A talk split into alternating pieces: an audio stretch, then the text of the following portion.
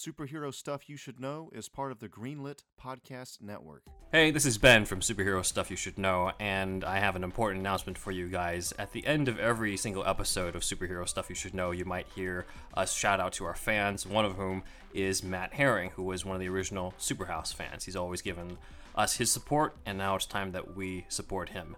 Uh, we've just recently found out that Matt has been diagnosed with stage 4 colon cancer. And as a cancer survivor myself, I know personally that there's a lot of emotional and financial strain that comes into that. Uh, his wife, Kelly, has set up a GoFundMe account at gofundme.com slash f slash Matthew hyphen kicks hyphen cancer 039s hyphen butt.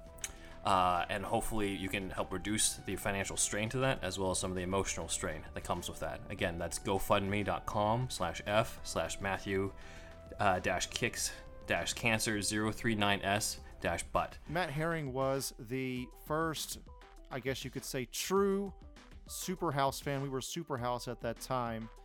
You know, the first fan of this podcast and what we do here, and um, has always supported us, talked about us, and um, he's from a town close to where I'm from, and uh, so we share that as well. And just a huge superhero fan, and you know, nerd like the rest of us. And now he's going through that.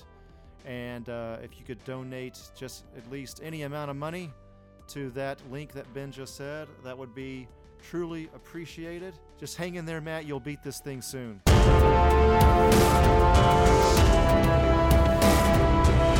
Hey, come on in. Congratulations, by the way, for season 10 of Smallville. Huge accomplishment. I can't believe that we've made it this far. Yes, I can't believe it either. But anyway, you have a few ideas for us in terms of what the last season is going to be. Obviously, it's going to end with uh, Clark as Superman, but I'm interested to hear what's going to happen before that happens. All right. So, Martian Manhunter's third girlfriend's cousin's sister comes into play. And then we've got Jimmy Olsen's the fifth time he ever went to the coffee shop and talked to that girl once. She's showing up. And then Plastic Man's ankle will be in there for a frame. And then after that, we're going to have not Hawkman, but Hawkman, because we've already done 12 Hawkmans already. So we're going to do Hawkman's cousins, girlfriends, brothers, cousins, second, twice removed, aunt's foot. Okay, I just have one problem with this. We've done it all. We're out of ideas. This Uh, is it's- all it's we've okay, got. It's okay. And I got. I just have one problem with this. Could we make it? Could we make it Plastic Man's shoulder instead of his ankle? Oh, I haven't even thought about that. Okay, maybe. Yeah, shoulders. Sure, I like that. Perfect. The left, left or the right, or the or both. Uh, it's up to you. Okay, all right. Well, we'll, we'll do. We'll shoot both for coverage. All right, cool. Okay. All right, everything else uh, sounds great, and we're going to see uh, Tom Welling in the Superman suit, right? He's going to be in the suit. Oh, we've done everything but that. Um, right, but 10 I know, we- seasons, that's what most people would want to see. How about we, instead of that, because that's entirely too difficult for us, uh, we're going to actually have Beast Boy's left pinky toe, 12th cousin. The cousin, the toe has different cousins than the other toes. Uh, Okay, wait a minute. So you're saying this is not going to happen? The Superman suit's not going to be in the finale? Uh, well, Tom doesn't like it. Can you just, I don't know, we're going to want to see Superman. Can you just animate him in with some CG or something? Don't you think they'd rather see Booster Gold's helmet than Tom Welling in the Superman suit? I mean, really, us Hollywood producers are connected to the youth. If you say so. I'm just saying, like, it would be a huge letdown if he's not in that suit. I would really reconsider that. Otherwise, what do you know? You don't know anything. well, I mean, I I, brought this show to 10 seasons. I've written everybody's second cousins, third twice removed. Every hero in the DC universe has shown up in Smallville. I'm just saying that means you also have the budget to just have a Superman suit. We can just have you borrow Brandon's from Superman Returns. It's not going to be that difficult. He's probably the same dimensions as Tom. we don't know that. I'd rather get another shoulder in there from Plastic Man. Okay, well, I'll approve that because I'm a big Plastic Man fan, and I actually have secretly have a thing for shoulders. But, anyways, You and that spider guy should talk. so anyway, well, if that's how it's gonna be, that's how it's gonna be. I'm just saying, like, people are gonna want to see Superman. just CG him in there if Tom doesn't want to wear it. I'm sure fans will be fine. They probably won't be able to tell the difference anyway. Are you telling me right now that your people should talk to my people? Is that what I'm hearing? No, I'm just saying to consider Superman for the finale. Oh God, I guess, I guess I'll think about it. You obviously have this final season, so you know make it the best that you can. I'll, uh, I'll see what I can do. All right. Well, thank you very much for coming in. I still want that that toenail in there though. Sure, sure. Well, you can have the toenail. We'll give you the budget. for that. Second cousins, third, twice removed, all that, all the family of everybody showing up. You okay? got it. You got it. Thank you very much. Thank you very much. okay, Christy, call up Greg Berlanti. We're not going to have that other guy run any more DC shows from now on. This is ridiculous.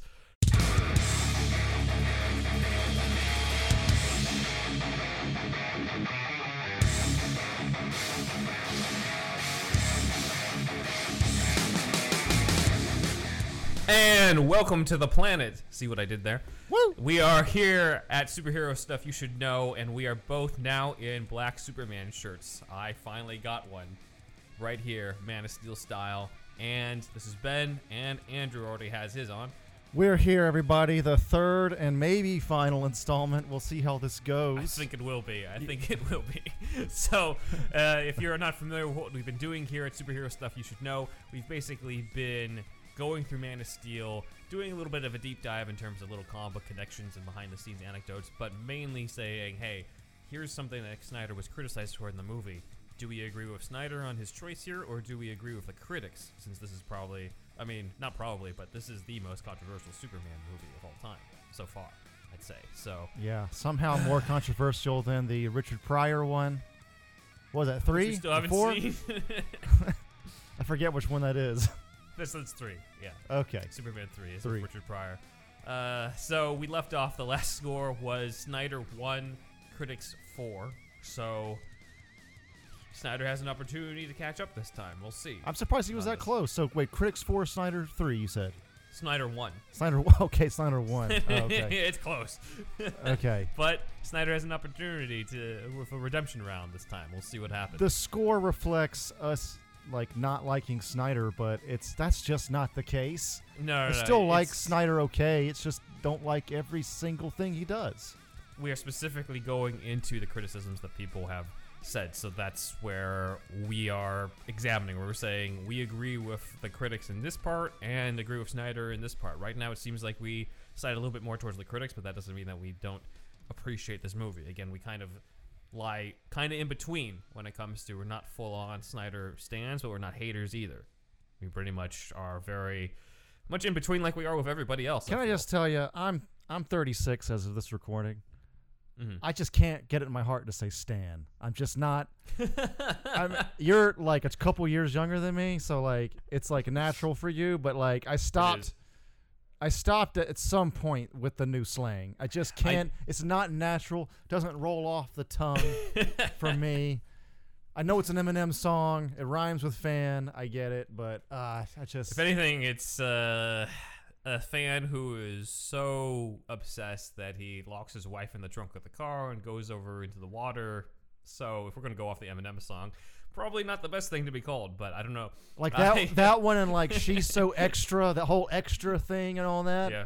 So it's, I'm bringing it off the rails already. But real quick, my wife is not a native English speaker. She's Japanese. And You have to explain a lot then. yeah. And so she she well that too, but no, she that's what I'm saying though. She explains shit to me cuz she's an Instagram she's an Instagramaholic and Okay. she's always learning new slang from Instagram and she goes on uh, at her work uh, Uh-huh. she hears a bunch of stuff too. And she's the one that told me about extra and all that shit. And i'm like she just makes fun of me. She's like you're a native speaker aren't you? Like yeah but i'm 36 dude. I'm this is over. I'm not that Yeah, old yeah. but i'm like i turned 37 this year and it's just like uh, it's over. I'm done with new slang i think. Okay. i had my time it's not something something that I would call myself, but Yeah. I'm I would call other people that yeah uh, on it. So you're a batman stan your words, not mine. that's a good good fucking you flipped it back on me i like that I like So that. you do say it. You did Yeah. say it. well in that context yes Yes. Okay. So before we get into it, a quick corrections department on myself. I said that there was a post by uh, Australian filmmaker Ryan Unicomb about the Kryptonian armor that he deleted. Turns out I found it. It wasn't actually deleted. I just couldn't find it the first time that we recorded.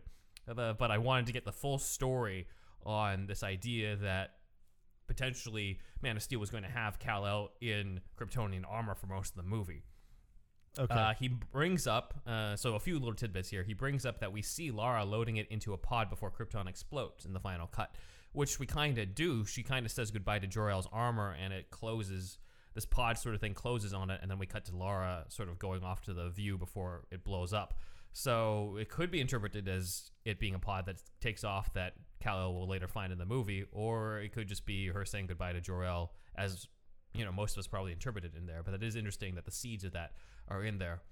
Uh, according to him, the armor would be ripped from Kal until just the undergarment remained, which would be all he would have left on uh, after defeating Zod. So apparently, we wouldn't even see him in the in the Superman cape and costume, quote unquote undergarment, until the very end, like post neck snap. It seems Post neck snap. yeah. It says Wow. after it says after defeating Zod. Uh, and Ryan says, "quote He emerges from a church to sporadic fanfare at saving the day. His first full reveal as the Superman before exploding into the sky. It also would have fit nicely with Zod's armor shedding on a farm scene too.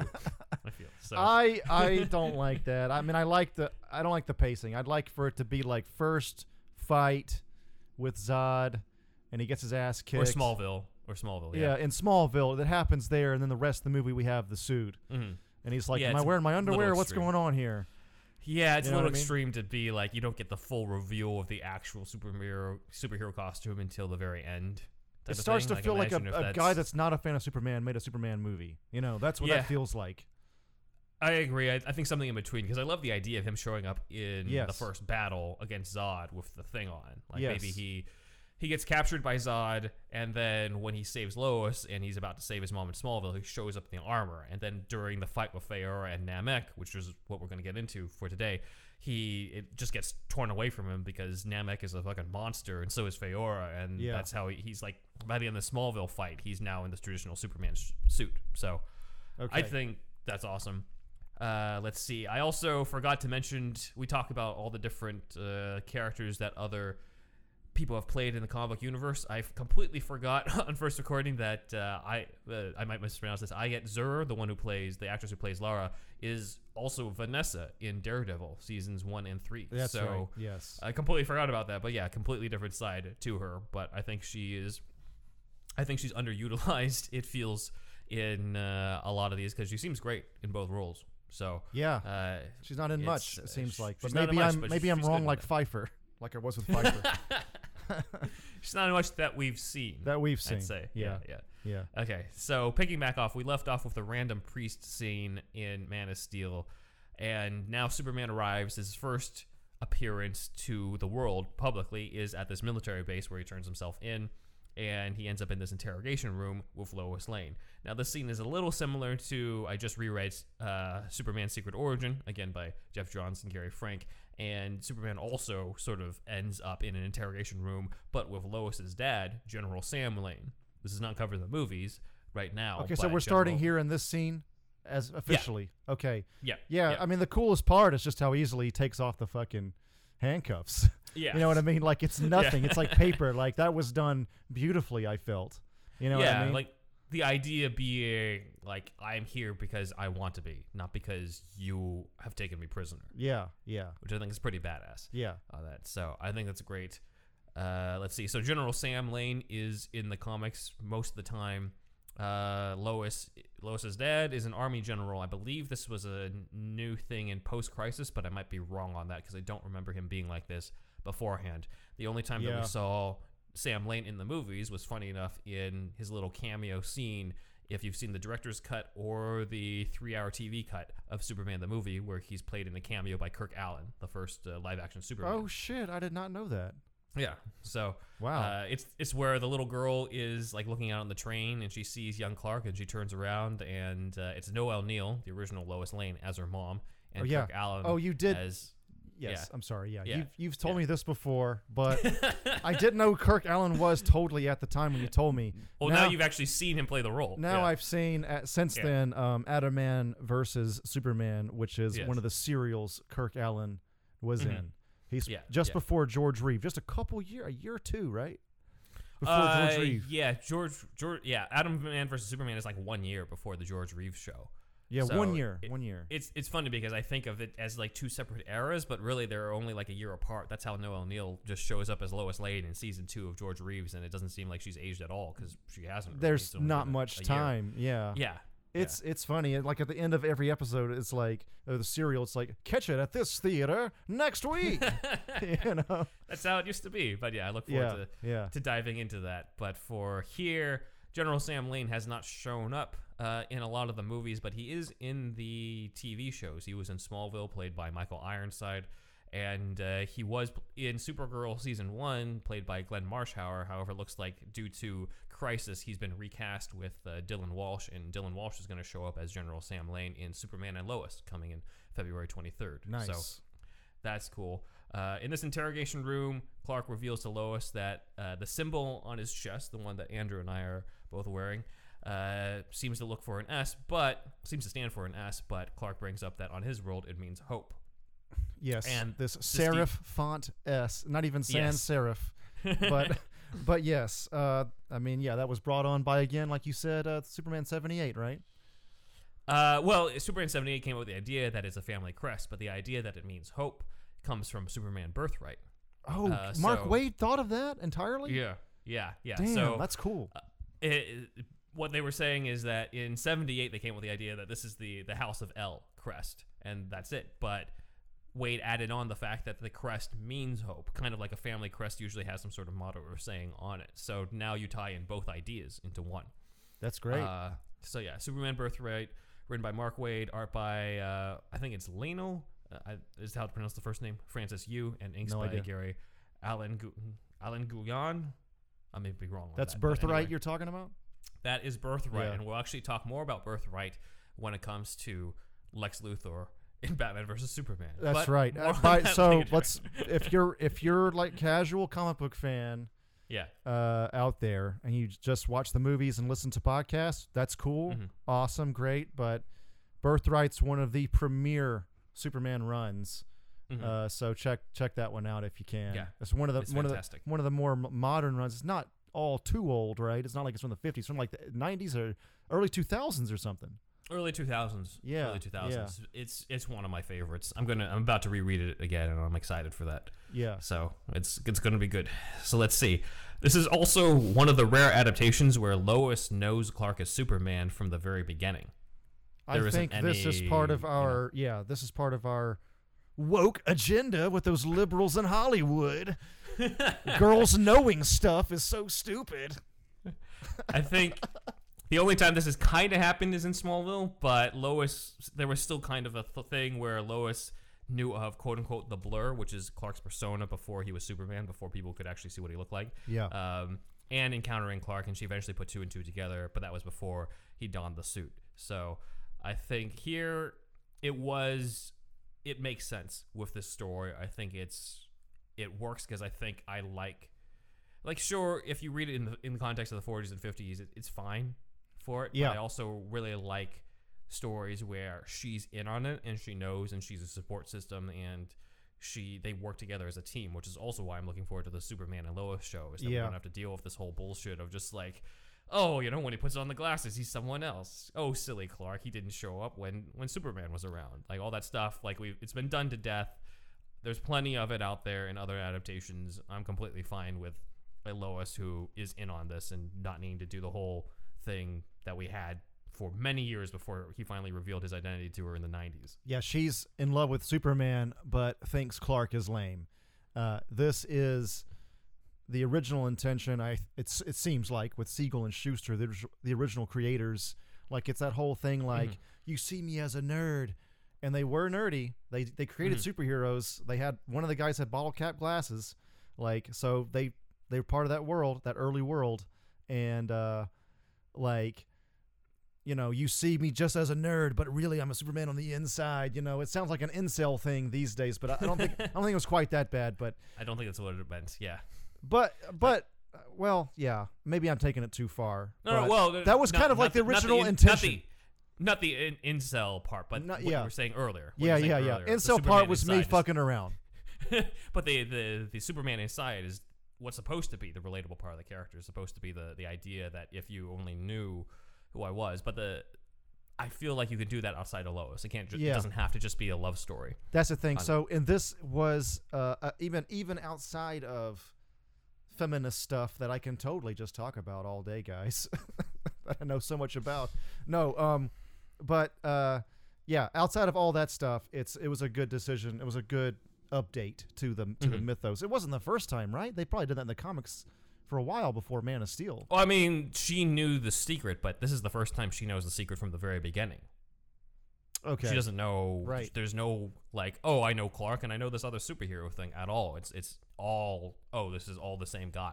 There is She- no right. you know hiding around Lois or making sure that Lois. The, Superman used to do all kinds of bullshit just to make sure that Lois never found out his secret. Yeah, in yeah. like the '50s comics. Yeah. And so it's kind of it's kind of hilarious that once he finally does tell her, it all like it still works. You know, like Right. why was he doing this in the first place if it all still works? And apparently that was the original intention of Siegel and Shuster in that unmade uh, the K metal from Krypton story that Okay. we'll dive into at some point was that he revealed his secret or the secret was revealed to Lois. And so that would have happened back in the 40s. So uh, this is It was cute. It was cute for a time. You know, Yeah, it's cute for a time, but you know now it's it's it was uh you know people talk about it they, they hate it how superhero movies update stuff, change stuff than the original, but this is this is a good update. That's that's the This is a main good thing. update. I think. Yeah. I feel like this one is an automatic point to Snyder. I feel like we should start giving automatic points to Snyder when it's Yeah, a change we yeah. like, because Yeah. I feel like that's fair. Because I do think there was probably criticism on this point. Maybe I wasn't, I didn't read up on it, but I think there were some people who probably were just like, "Oh man, it's not the same dynamic when it's not that part." Some so, diehards maybe, but I think that was Yeah. pretty much. uh I don't know. People didn't complain all that much. You know. yeah, yeah, it's a minor thing. Yeah. But shall we give the point to Snyder? yeah, we're gonna give it feel to like him anyway. All right, Snyder two, critics four. So here we go. All right, catching up. Yep. Uh, Clark here mentions that he's been on Earth for 33 years. And of course, this is another Jesus Christ reference. Uh, Cavill himself was not 33 when he was shooting. He wasn't even 33 when the movie came out. He was actually younger. Uh, he had just turned 30 in 2013 when the movie came out, which means that he was in his late 20s when he was shooting the movie. God so this it, is man. they deliberately were putting sliding that Jesus reference in. So for those who don't know, Jesus was 33 when the whole story about the crucifixion and the resurrection happened, I believe. The So- generally look, no one knows for sure. There's no actual dates in the Bibles, Right. from what I know, but hmm supposedly starts the ministry at 30 and then um, there's a the mess he's you know the ministry lasts for three years and then he dies at 33 hmm so You know what also has a, a weird Jesus connection? what Penguin and Batman Returns. Because Oh, yeah. when when the penguins find his basket, it cuts to Gotham 33 years later. oh my god they love this idea they love this idea he's a So- he's a fake jesus I'm like, this is a, so random. Yeah. Superman, I can kind of see it, but Penguin, I'm like, I, I guess because he's born on, you know, he's born on Christmas. 33 years later, he dies. right I don't know. right We'll yeah it's you know Then you got a Moses thing of his basket being down the river. There's yes something to that. they dude yeah it's all there they, they want to the thing is though you know the, the these hollywood types these writers they add that stuff on purpose just to give it more power you know of what i mean maybe a little bit it gives it some power but it's just so they just know, they know what they're doing I feel like it it's makes not an more sense accident. Superman. It makes more sense with Superman than with Penguin. well it's With more Penguin, I'm like, what? Yeah. well with the penguin and batman returns it's like who wrote that again Mankiewicz? Daniel Waters. waters Yeah. you know that's like for a movie and and I don't know like I feel like with Siegel, Siegel and Shuster they they are Jewish and well uh, maybe Daniel Waters is too I don't know but what I'm saying is they're pulling more from their own culture and Mhm. they're they're not trying to make a movie per se and I don't know there's something more pure about what Siegel and Shuster were trying to do than Mhm. I don't know. Maybe I'm talking out of my ass, but that's just kind of how it feels, you know. Anytime you write something for a movie, I, sometimes it just feels like a little bit less pure for some reason. I don't know. I, I feel like we just we don't need Christ references in a lot of this stuff. Uh, They do it just to it's do just it. it's just not needed. Yeah, just to do it. Yeah, You know, yeah. I, it, it kind of makes sense with Superman or Neo from the Matrix, but that's about it. We I don't need it for Penguin. I don't need it for all these other characters. Yeah, yeah. Uh, so we'll see if uh, people stop doing that. it's a shallow way to add some I don't need that. Yeah, I think so. I agree. Let's see. When uh, Kal-El gives himself up to Zod and the ship Faora arrives, and Faora is the first Kryptonian who he encounters. During this scene, this is a deep cut for you. In the background, one of the communications officers behind uh, Swanwick and Dr. Hamilton uh, is an actor named Aaron Smolinski. We've seen Aaron Smolinski before. In fact, we've seen him naked. He was baby Kal-El in Superman the movie What? in 1978. Yep. Did he want to show his dick again? we should bring him on the podcast and ask him. hey, man. Compare it to Burt Ward. Did they ever want to give you any pills? uh, let's see. So Snyder wanted this scene with you know Kal El meets Zod, and they're up in the Earth's outside of the Earth's atmosphere, and, and Snyder deliberately wanted that that element where Superman falls to the ground and sort of vomits or coughs up blood, uh, because he wanted to show a more vulnerable side of Superman uh, without the use of kryptonite.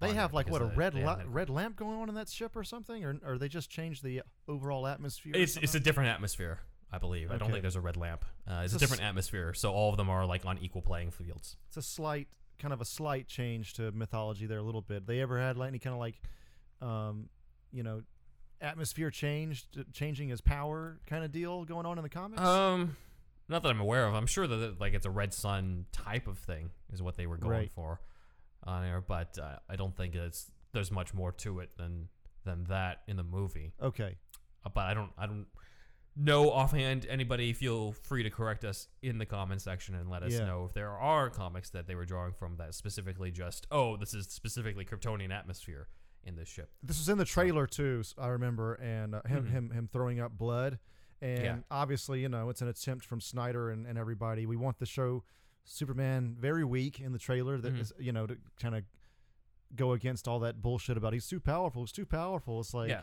okay, man. Well, we're gonna show him like vomiting blood up in the trailer. So Yeah.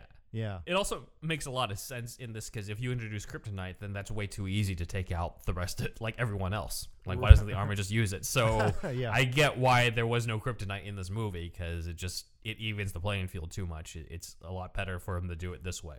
Yeah, yeah, for sure.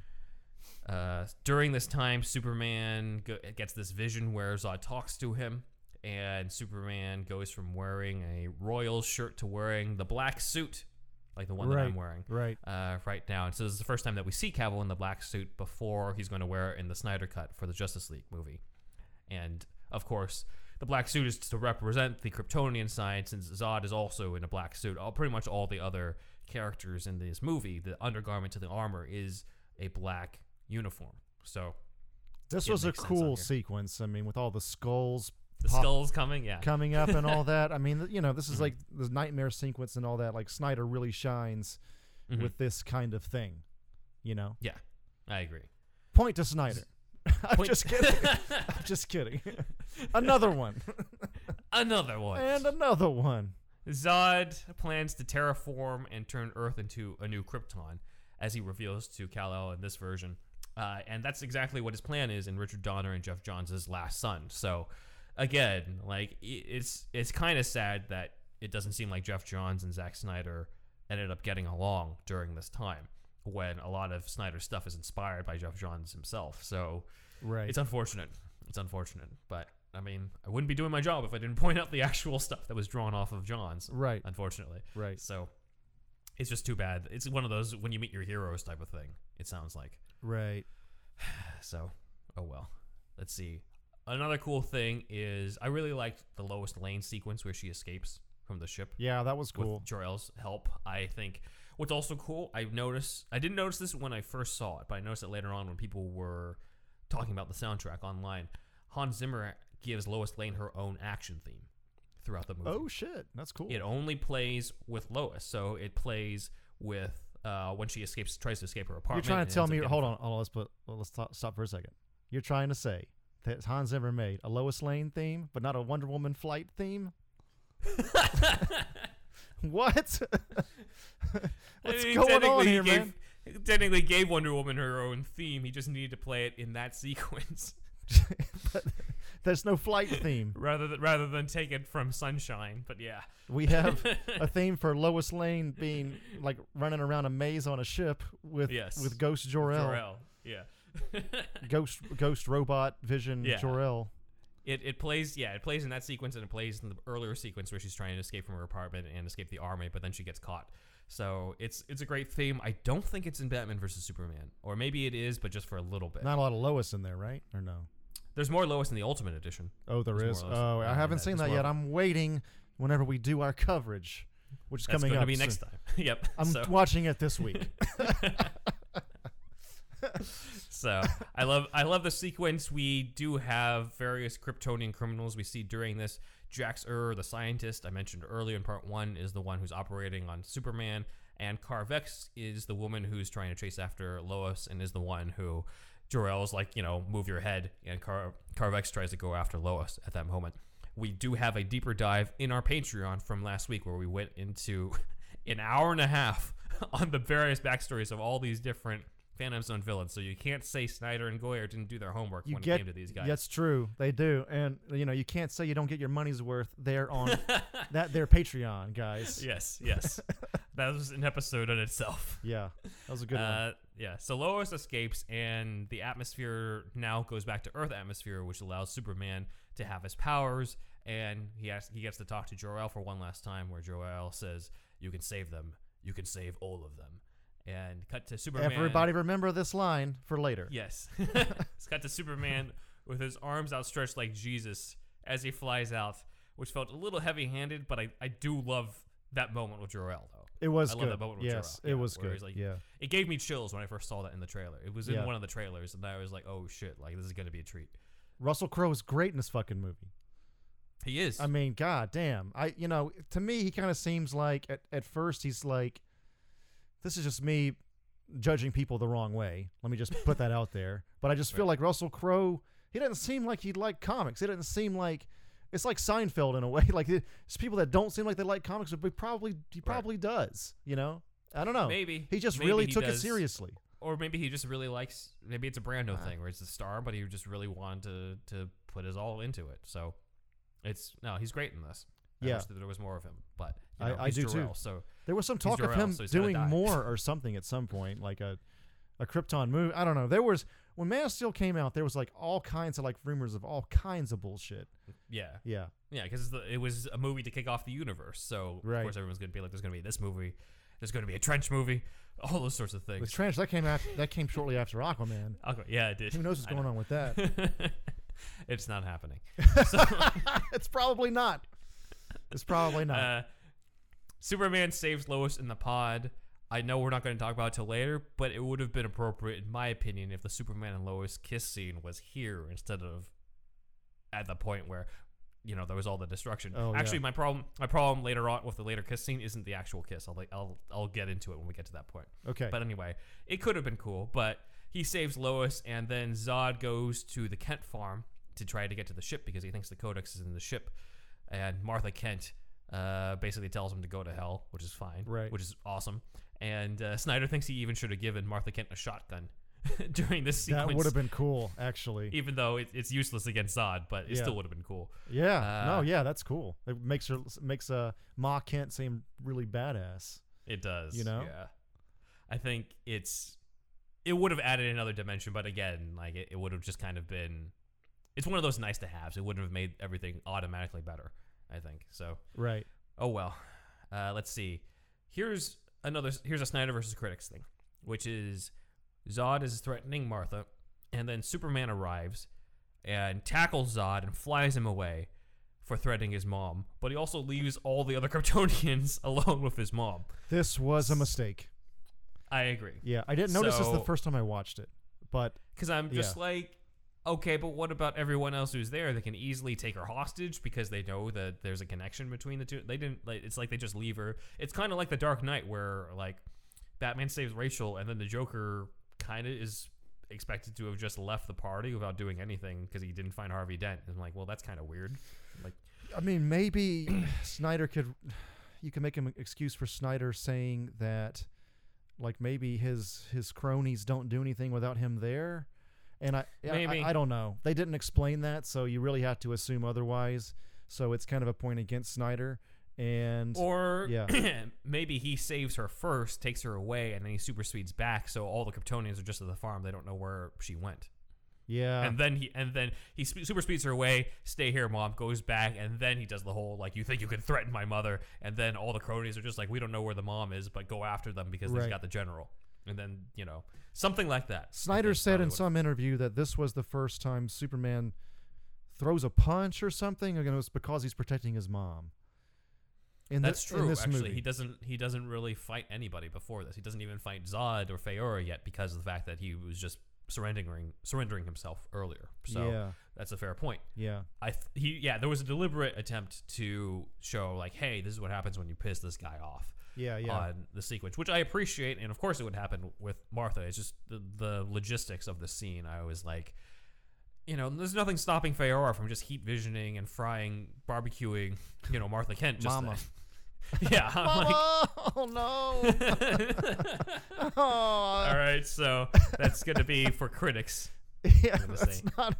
It's just not Mama. great. Yeah, they Da, da, da, more than likely they would have they would have taken her. So uh, Yeah. not not good. It I think Superman seem- going to be like, oh, just leave her alone. yeah, No, Faora's just going to be like, all right, well, this bitch dies. yeah, you know? or at least taken captive Yeah. at the very least. Which also could have worked. You know, they could have taken her captive later on and then brought Yeah. her to the Smallville fight, and then he has got to back down. Yeah. So that could have been cool too.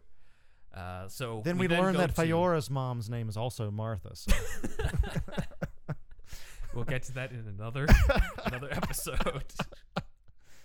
oh, man. Okay, so there's the big fight at Smallville with Faora and Nam-Ek for those. So Nam-Ek is the big guy. Okay, let's talk about the- this name too. Is Namek. we talked about Dragon Ball connections? It's also a fucking uh, Dragon Ball name, Namek. They Now- must have gotten that from the Superman comics because Nam-Ek stems all the way back from the 60s or 70s. I know, I dude, it's So- it is starting to pile up.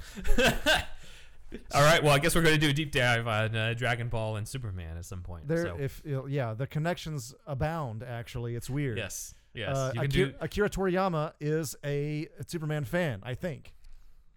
You can do those connections, and uh, I already did the James Bond and Batman one. So Boom. There we you know, go. We'll we'll start doing these deep dives and comparing these characters who you don't originally think are that connected until you realize how much they are. right. So, uh, let's see. Here's an interesting tidbit that Snyder brought up. Faora and Nam-Ek don't know how to fly at this point, so that's why they're just jumping around and leaping because Yeah. they're trying to acclimate to their powers. And that's also when you know Zod's helmet sort of breaks. He's just trying to acclimate to the environment, which is a cool addition. I think It's this was something that's been sort of over, sort of clear to me as I was watching it. I was like, oh, they're not flying yet. You know, Yeah, Zod doesn't yeah. really fly to the end, right? No, he yeah he doesn't fly to the very end. Yeah. There's, there's the part where he's he like crawls up the building Yeah. with his hands. yeah, that's and- right. That's right. because he doesn't he doesn't know yet until the very end, and that's awesome. I think. yeah, So, I forgot about great. that part. Yeah. uh, Oh, let's shit. It makes a lot of sense because Clark has been on Earth for X amount of years, 33 years in this movie, uh, 28 in the comics.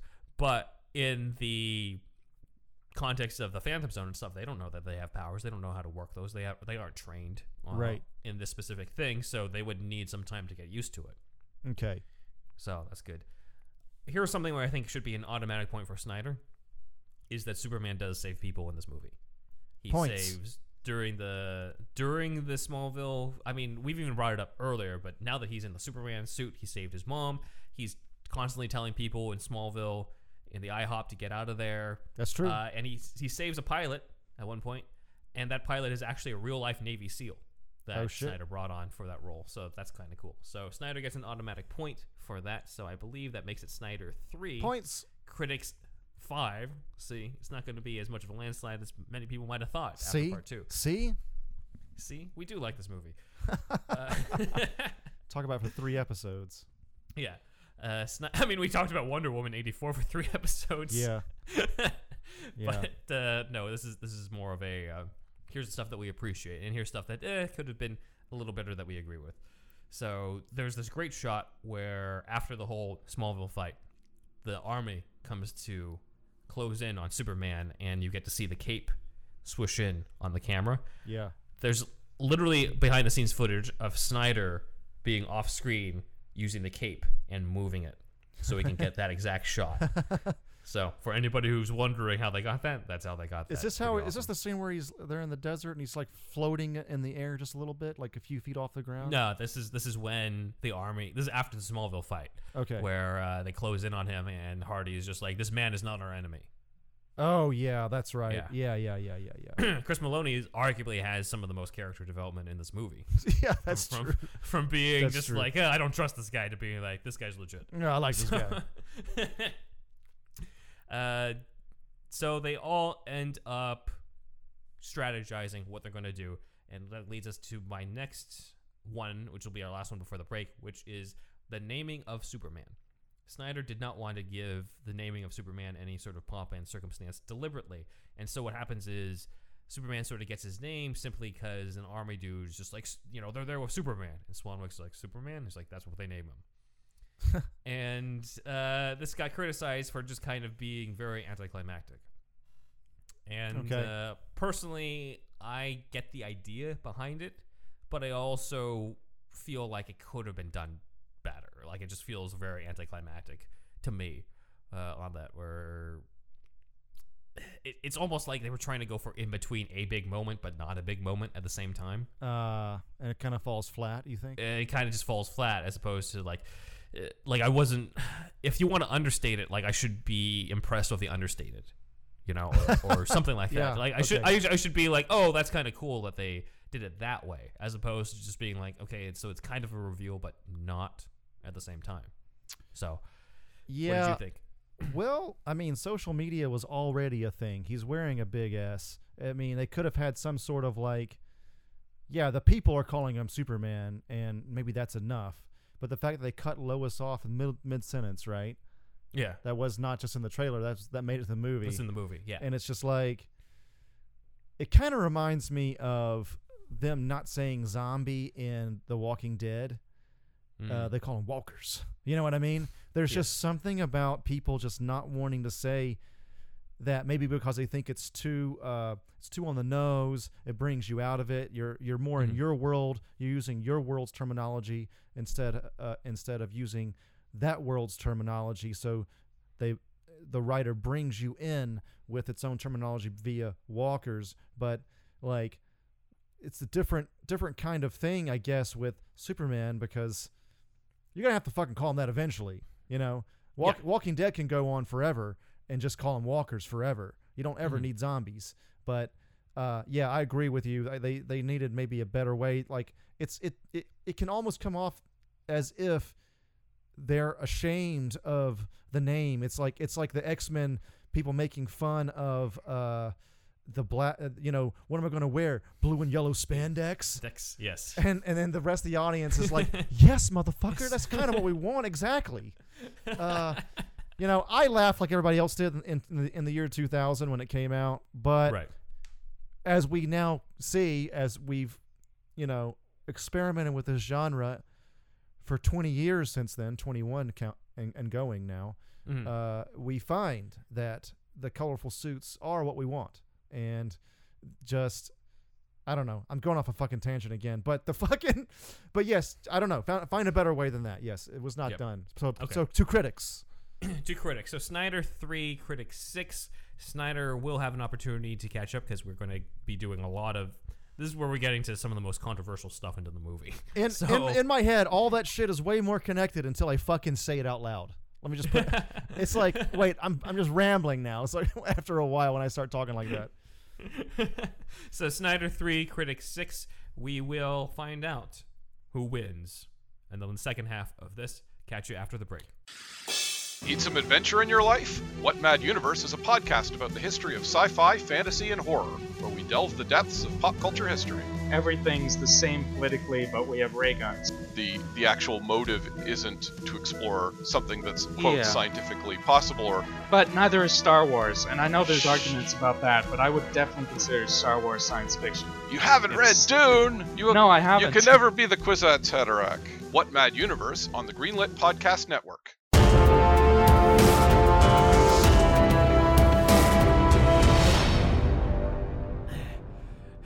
Jor, Yes, Zod. What is it? It looks you in a you're in a panic here. Jor, I know what we can do to take over the council. I have the technology. I know how to use it. All I have to do is create an army by cloning myself. You're talking like I'm in on this plan. You're part of it now, Jor. You're the only one who also knows that Krypton's about to explode. We have to do something. Don't implicate me on this, Zod. I'm trying to just warn people and maybe find another planet for us all to go to. This is uh, this is heresy. Hey, don't take my word. That's my word. I don't care. So uh, I just grab this here gun and then point it at you, and then what does this do? Crikey! Uh, There's two of you now. heresy. See, I told you that was my word. This is kind of fun. Are they all like you, Zod? Take another shot and let's see. Oh, all right. Here we go.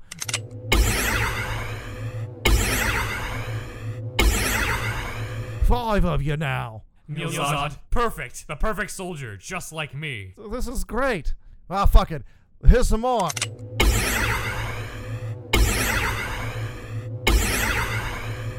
Nyat, nyat, nyat. All right, I don't know why they're talking like that, but Wow. I guess this means I'll have to build even more spaceships, but I mean, I know you're the soldier class, but I'm going to need your your muscle to help lug around these lug nuts and Kryptonian steel and whatnot in order to build the spaceship. So that's why I need more of you. So yeah, a, a couple more actually.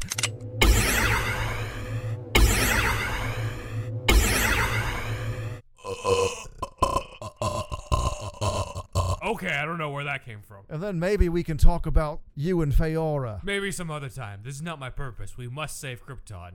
Here, all my soldiers, help Jor store the lug nuts or whatever it is that he needs you to do. All right, get that lug nut out of your ass. Uh, Zod, are these are these are these exactly like you, or a little bit different each time? I. Something seems to be off. They just. Nyat, nyat. They're running all over the place. I just. Hey, everybody. Nyat. Kneel. Kneel before Drew.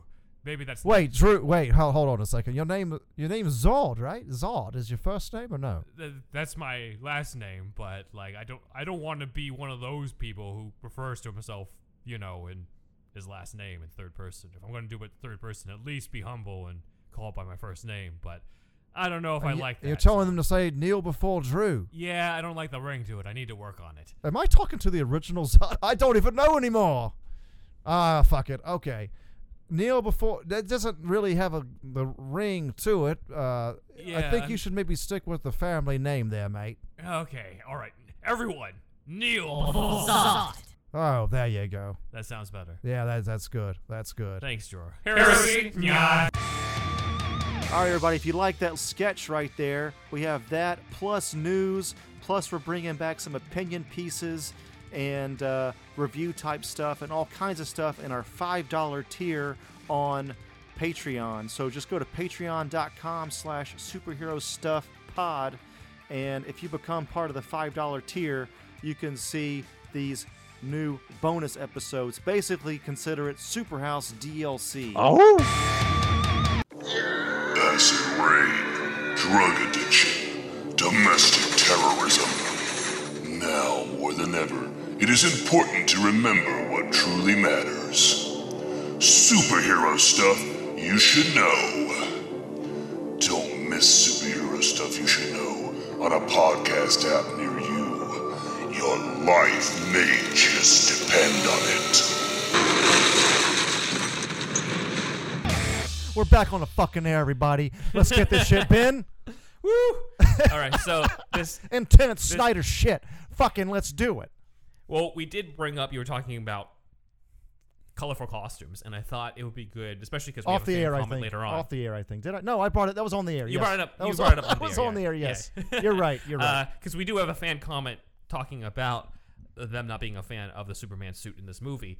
The Superman suit, I believe, was probably. If there was any controversy about it, it was probably due to the fact that it, it wasn't quite traditional. It was more muted. There was no trunks, red trunks, which we haven't seen on a, a Superman in live action. the evolution of the Superman trunks are as follows: above the goddamn belly button in George Reeves' time and Kirk Alyn, all the way down looking like some big ass boxer shorts. yes, Then uh, Christopher Reeve is like a normal, like you know, 1970s. Uh, what you call it, like Calvin Klein, like a regular cut of tidy whities, but you know, of course, red. Then what's after that? Brandon Routh. I know I'm skipping some, uh, but Brandon Routh. if we're going movie only, then yeah. Actually, no, that's that's actually skipping. Have you ever seen the picture of fucking um what uh Nicolas Cage's look like? I've saw I've seen many because he's had a lot of different costumes. Nicholas Cage, one of it looks like a goddamn red speedo. okay, and then you know, then they go back to a little bit more conservative, where it looks like, I don't know, like um, like thin boxer shorts, and then finally you have none. That was for Superman Returns, and then and then none at all uh, for Super for Man of Steel. Well, the evolution Man of the Steel. He- underpants. He, had them in. He had them in Superman Returns. I'm pretty sure He did. But yeah, yeah. It was his, did, it was his boxer brief looking Yeah. thing, but nowhere near the George Reeve one. That was the last. Yeah, that was the last time Reeves. that we had that in uh, in the movies in live action. Uh, but here, uh, like the colors are darker. The yellow is not as bright, and uh, the instead of the well, I'm just gonna bring it up. Instead of the trunks and the traditional belt, the belt was kind of more of a the alien design of what seems to be the shape of a belt without actually being a belt because he doesn't. It's not wrapping fully around the waist. What are your on that, thoughts so- on on this suit? We haven't talked about the suit actually in detail at all. I think it's great. I like it a lot. I don't. I. I'm not. If okay, maybe it's not as bright as previous versions, but I think it, it fits well on Cavill. I think the colors are fine to me. I, I think the it has the nice mix of both the traditional Superman outfit with the Kryptonian sort of designs that they have in the movie. So I'm I've haven't had a problem with any of the suits that uh, that Cavill had, especially compared to poor Brandon Routh. Brandon Routh had a way better Superman suit in uh, Crisis on Infinite Earths on television than he did it in Superman Returns, where just like the S was puny and the the colors it was like maroon instead of red. I was like, it just kind of looks ugly in comparison to what we've seen before. The Kingdom's Come suit he wore in Crisis was so much better It than was. what he had to wear in, in, in Superman Returns. And uh, the Tyler Hoechlin's suits could be better. Even the the new one, I'm just like uh, I'm not sure about the the S being just part of the the suit itself. But I think he's a great Superman. Yeah. But I, I think Cavill probably has, yeah, in my opinion, probably the best Superman suit since Reeve. I, I agree. I, I don't really miss the uh, the the red trunks. Really, uh, I know that's Mm-hmm. iconic, and you know Stephen Colbert at the time actually said something on the Colbert Report. This was before he had his own sh- the Colbert Show or whatever. I think. Right. Um, he's also a Superman fan. It seems like, but um, he, you know, it's.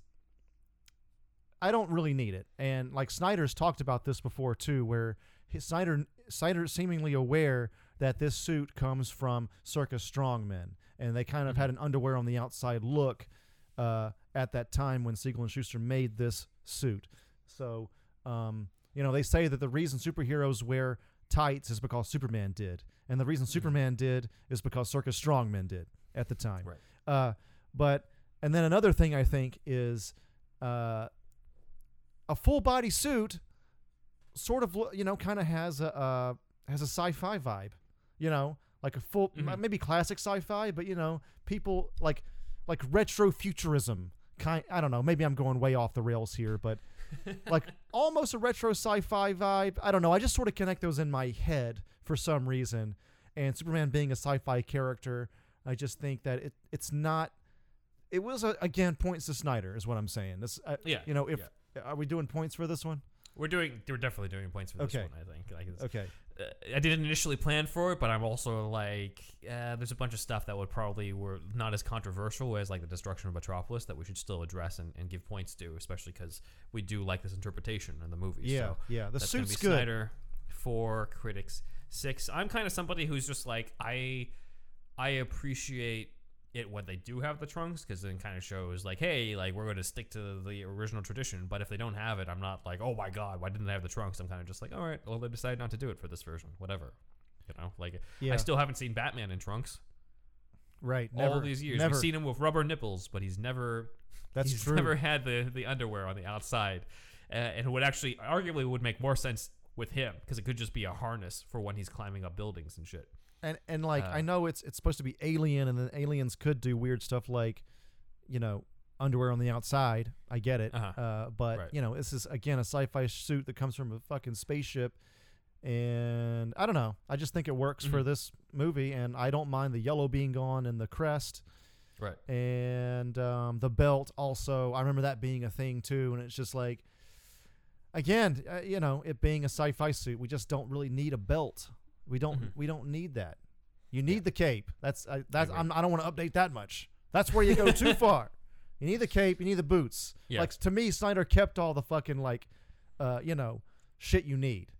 Yeah, I agree. Yeah. I agree that, that that's there. You don't necessarily need all the other stuff. If it's there, fine. Yeah. But if not, then you know, close enough, in my opinion. Yeah. Uh, I guess another thing to bring up, since we're sort of pitting the traditional Superman stuff versus Man of Steel, is we talked about the music earlier, the theme song. So Mhm. this is the first time since Superman in the Moment that we haven't had the John Williams Superman score in that Superman movie. Yeah. It was in all the Christopher Reeve movies. It was in Superman Returns. It was also used on television with Smallville. Uh, there's probably other versions I'm missing right now uh, where they've used it. They also used it in a bunch of cartoons uh, as well.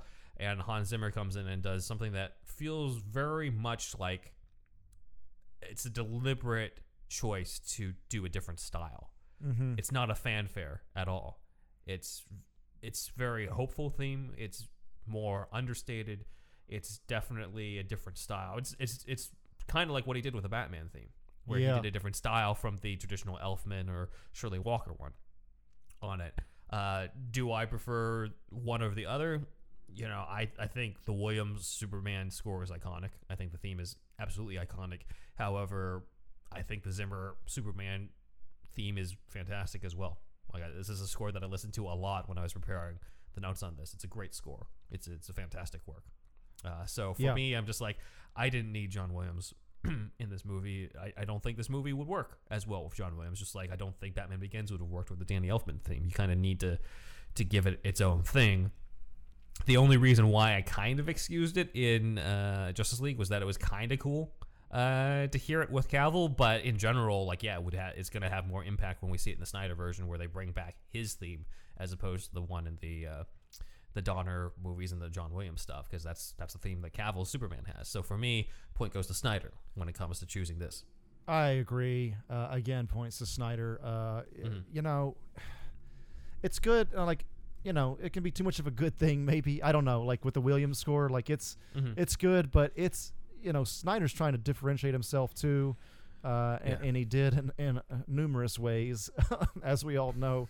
But but yeah, this is a great score. It's not quite as like like Kevin Smith brings this up too. Um, with the older themes, with um, the older Batman one and, and the Williams one, it's uh, you can kind of hum them, you Mhm. know. But with with Zimmer's, they're not really hummable, which Mhm. which maybe is a is a slight minus. But at the same time, that's just another difference that this score has. And I mean, we all saw the we all heard the beauty of this score in those first trailers. I mean, go back and watch trailer three for Man of Steel. It's just like it works so so beautifully and uh and yeah, I agree. I think I think I think Zimmer did a great job with with this. I just feel like if it's a fanfare type of theme, it's always going to be compared to Williams. So the idea is to do something Yeah. completely different, and I and I appreciate that. Yeah. I think that it's it's the appropriate way to go because otherwise people are just like, eh, it's good, but it's not as good as Williams.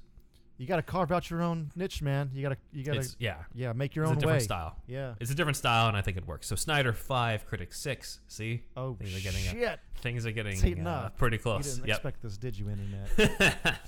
All right, so next, uh, next one. A lot. Of, this is going to be mostly focused on Snyder versus Critics for the rest of this because we have a whole lot of action sequences, and a lot of it was very controversial. So one of it is yeah.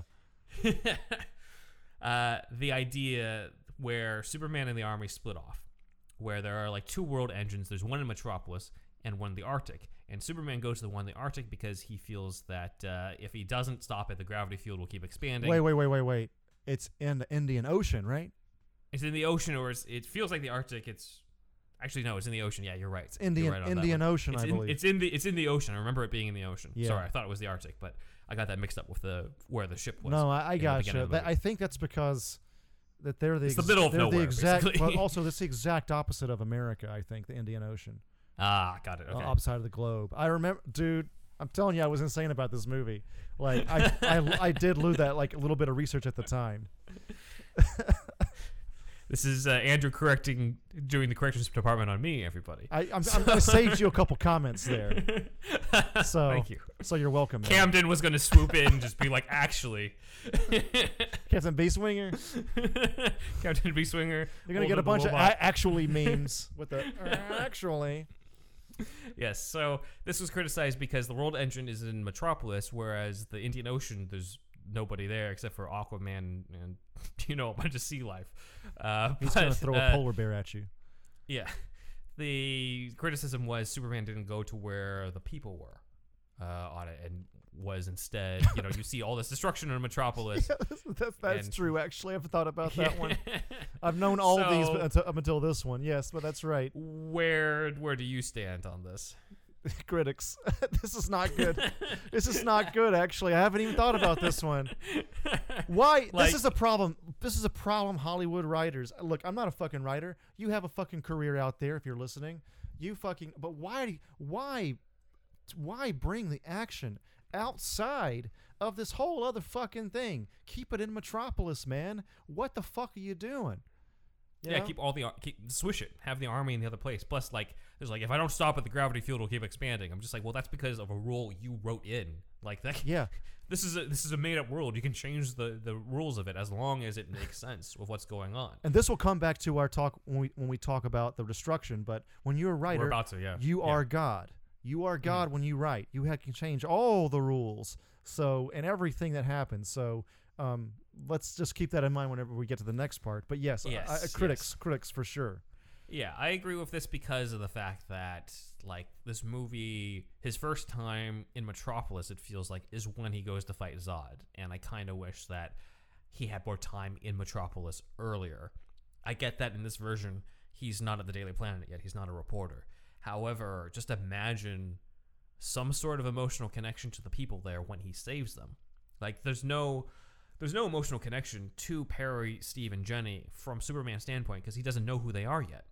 There's Right, this whole right, sequence right. where Perry is trying to save Jenny and give her hope uh, and all that. And I'm like, this would be fantastic if they had been saved earlier by Superman, had seen Superman, had been inspired by Superman. Perry's inspired by Superman to stick it out with Jenny and potentially sacrifice himself with her so that she's not alone and doesn't have to die alone. Right. Like that would have been a fantastic beat. Instead, it's just like, okay, I'm expected to care about these characters, but they they don't have anything to do with Superman's development.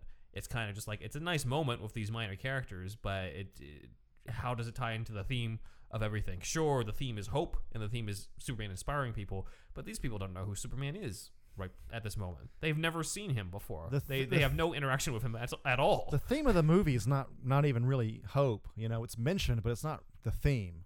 It doesn't feel like it, no. Uh, and that's the problem. Like, I, I wish that Superman went to Metropolis, not necessarily because uh, you just need to see people, Superman save people.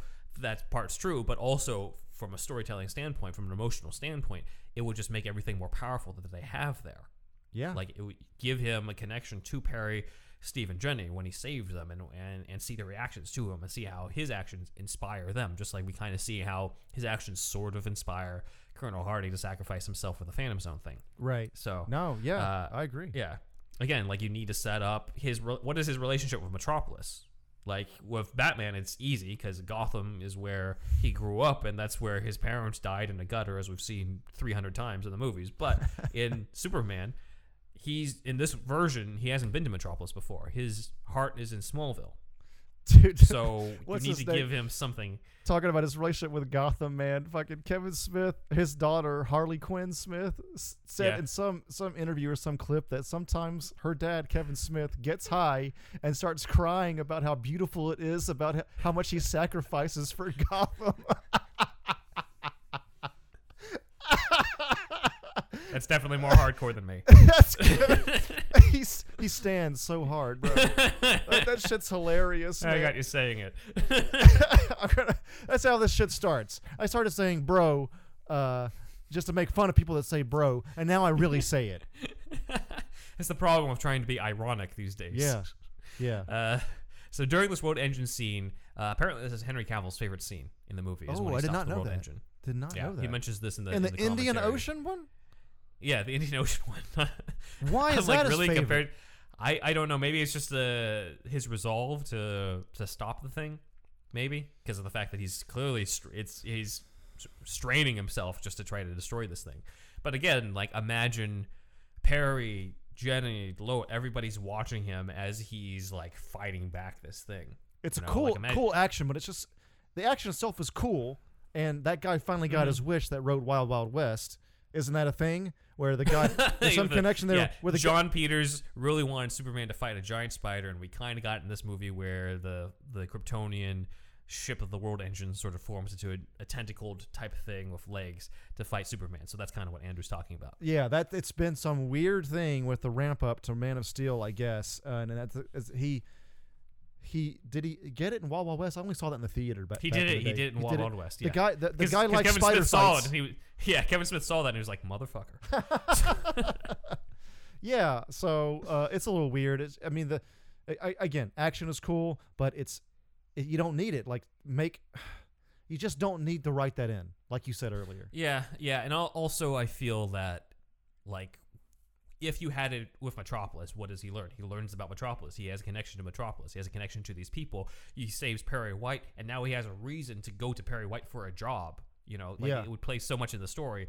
What does this play in for the rest of the story with him stopping in the ocean? It Nobody shows he can fly it. really fast. That's it.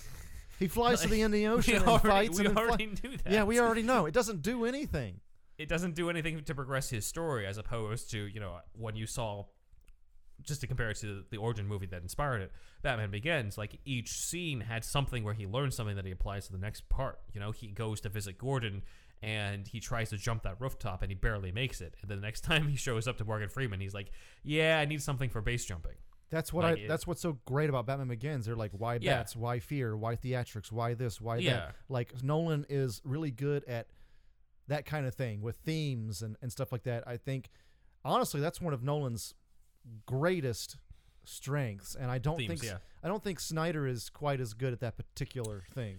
Right. I, I feel like Snyder has those in mind, but Yeah. it's it's kind of a difference in conveying it. I say Yeah. Nolan, if he has any flaws with themes, is that he hits you over the head with them. And Yeah, Snyder has like uh, Snyder might have the opposite problem where like you kind of the average person who doesn't read into the stuff kind of needs to read a an essay from a Superman enthusiast on why you know this is such a great moment here with a flight scene or something like that. You know, it's it's not the same type of it's not quite on the same level because they have different strengths. They're different people.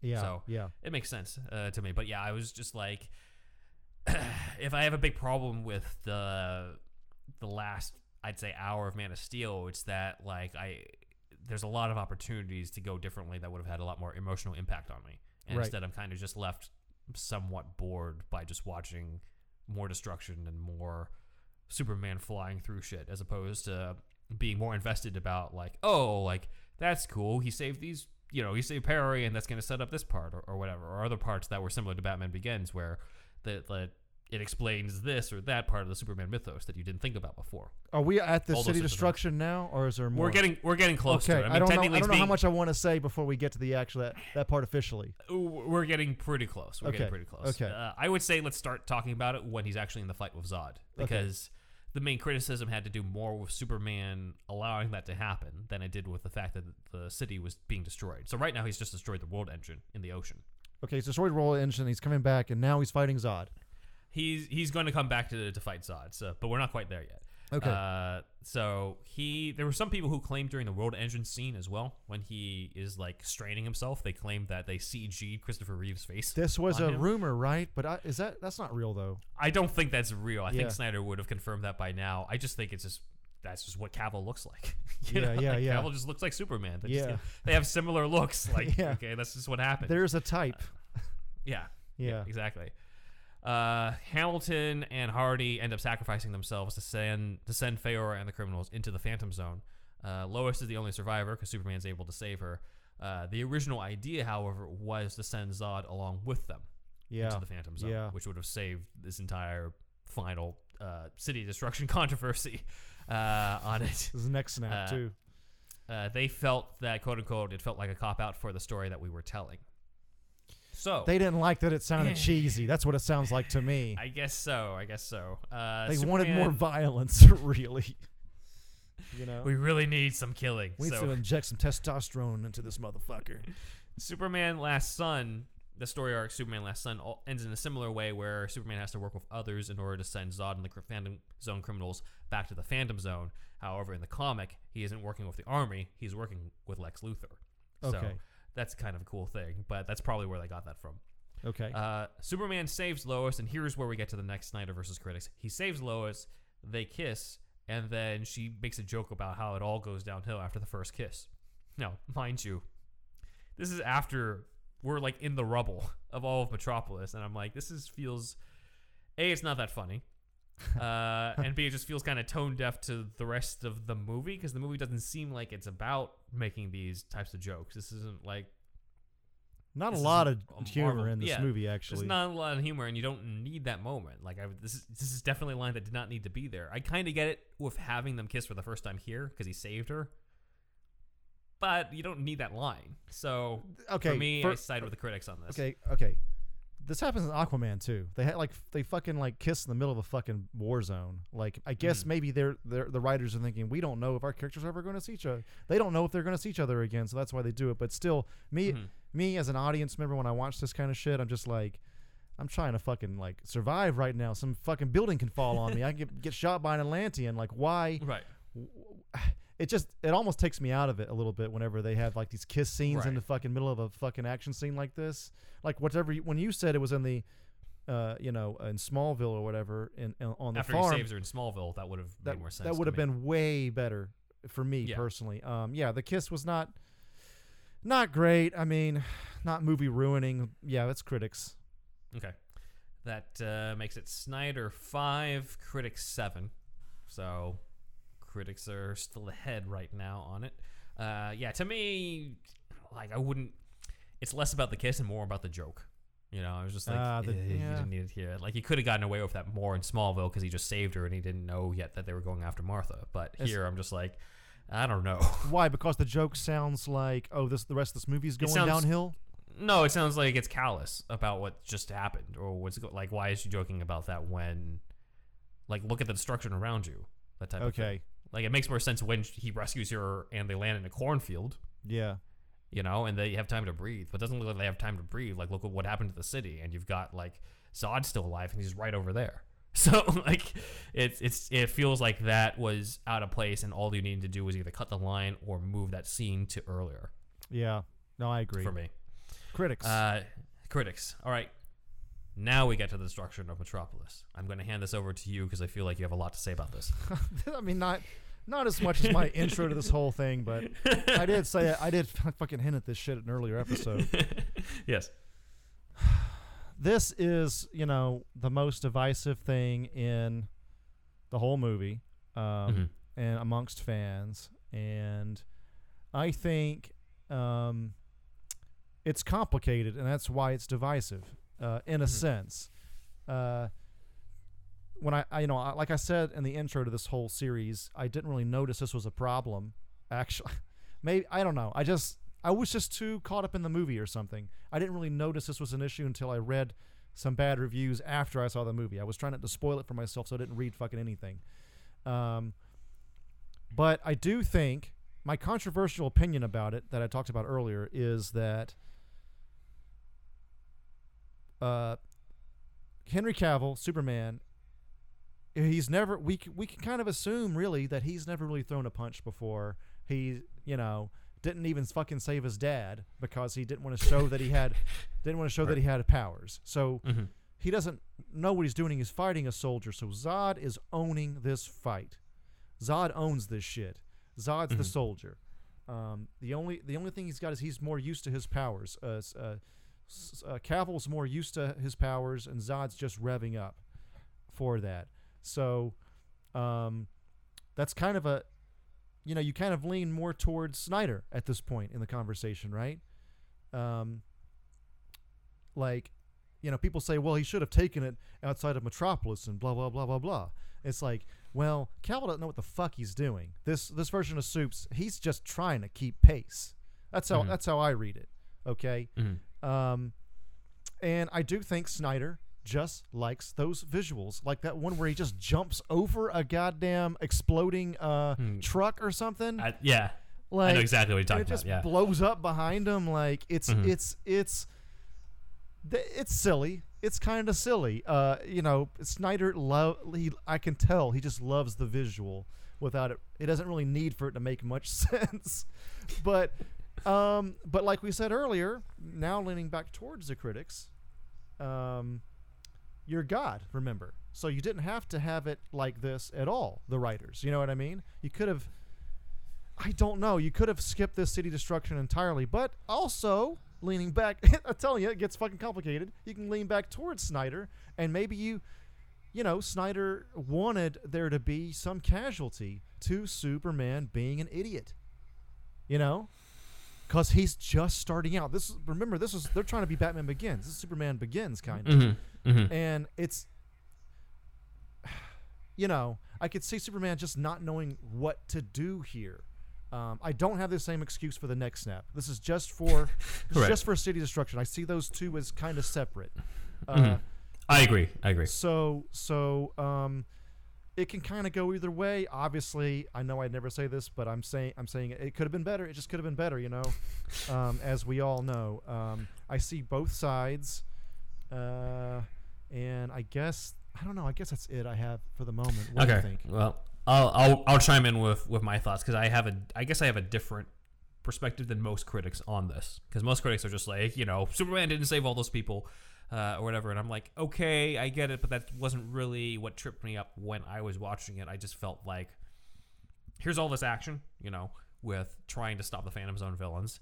And we throw for, punches like- unlike that Yeah. last movie. Yes. And then we throw punches again for another 15 minutes. Many many punches. Many many punches. And i'm just like oh, okay like this is getting a little repetitive to me personally. I know that you're a bigger fan of superman fights than i am uh, i when it comes like i like it it's it feels like dragon ball live action i think it's cool right it's fun i but i'm just like i i, I mean I, that's not to say that i don't like watching superman fight but it's it's just like with any other action sequence or fight scene to me where i'm just like uh, there's a big difference between two dudes I don't know going at it versus one dude who Yeah. one dude that I Yeah. hate and one dude who I'm rooting for.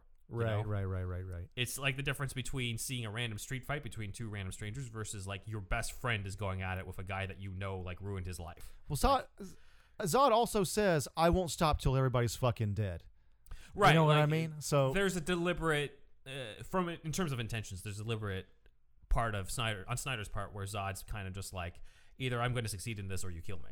Like this is almost like a suicide by suicide by Superman type yeah, of thing. yeah, yeah. uh, in a way. But for specifically the destruction of Metropolis, I was like, I, I don't think I quite pinned it down until I rewatched it and I realized I was like, this would have a lot more impact if a the destruction if he if Superman does learn later on about it or like maybe I should have done this or that or those types of things but the problem is in Batman versus Superman he doesn't really do that the consequences basically come out from Lex taking advantage of that guy in the wheelchair but Superman himself doesn't really talk about learning anything from that or evolving as a character from that. I'm not even sure how they would have done that either. Uh, but I'm, I'm saying if the argument is that oh Superman's supposed to learn that, that's not really conveyed in in the follow up. Uh, so the consequences are only conveyed through other characters, but not anything in terms of Superman's evolution. Uh, my other problem with it, though, is that uh, there's a clear sense thematically from Snyder that he wants us to be about Superman choosing Earth over Krypton. You know, and that that Right. this ties into Zod's death as well. And I was like, this would be a lot more dramatic if that felt like a hard choice. Here, he's been on Earth for 33 years. His only exposure to Kryptonians are these assholes who threatened the world and then took him hostage and then have been trying to destroy it. Like that's doesn't that's not that dramatic of a choice, in my opinion, uh, for him to do that. I think this would have a lot more emotional resonance if earlier and I and again you don't need to make this that big of a thing. It doesn't have to be a full season like with Smallville. But in Smallville season nine, there was a whole season where Clark meets the young clone of Zod, and he knows that Zod is going to turn into General Zod. But he knows that this is a clone, and so he's like, maybe I can redeem him. Maybe I can, maybe I can help him out because he's like me.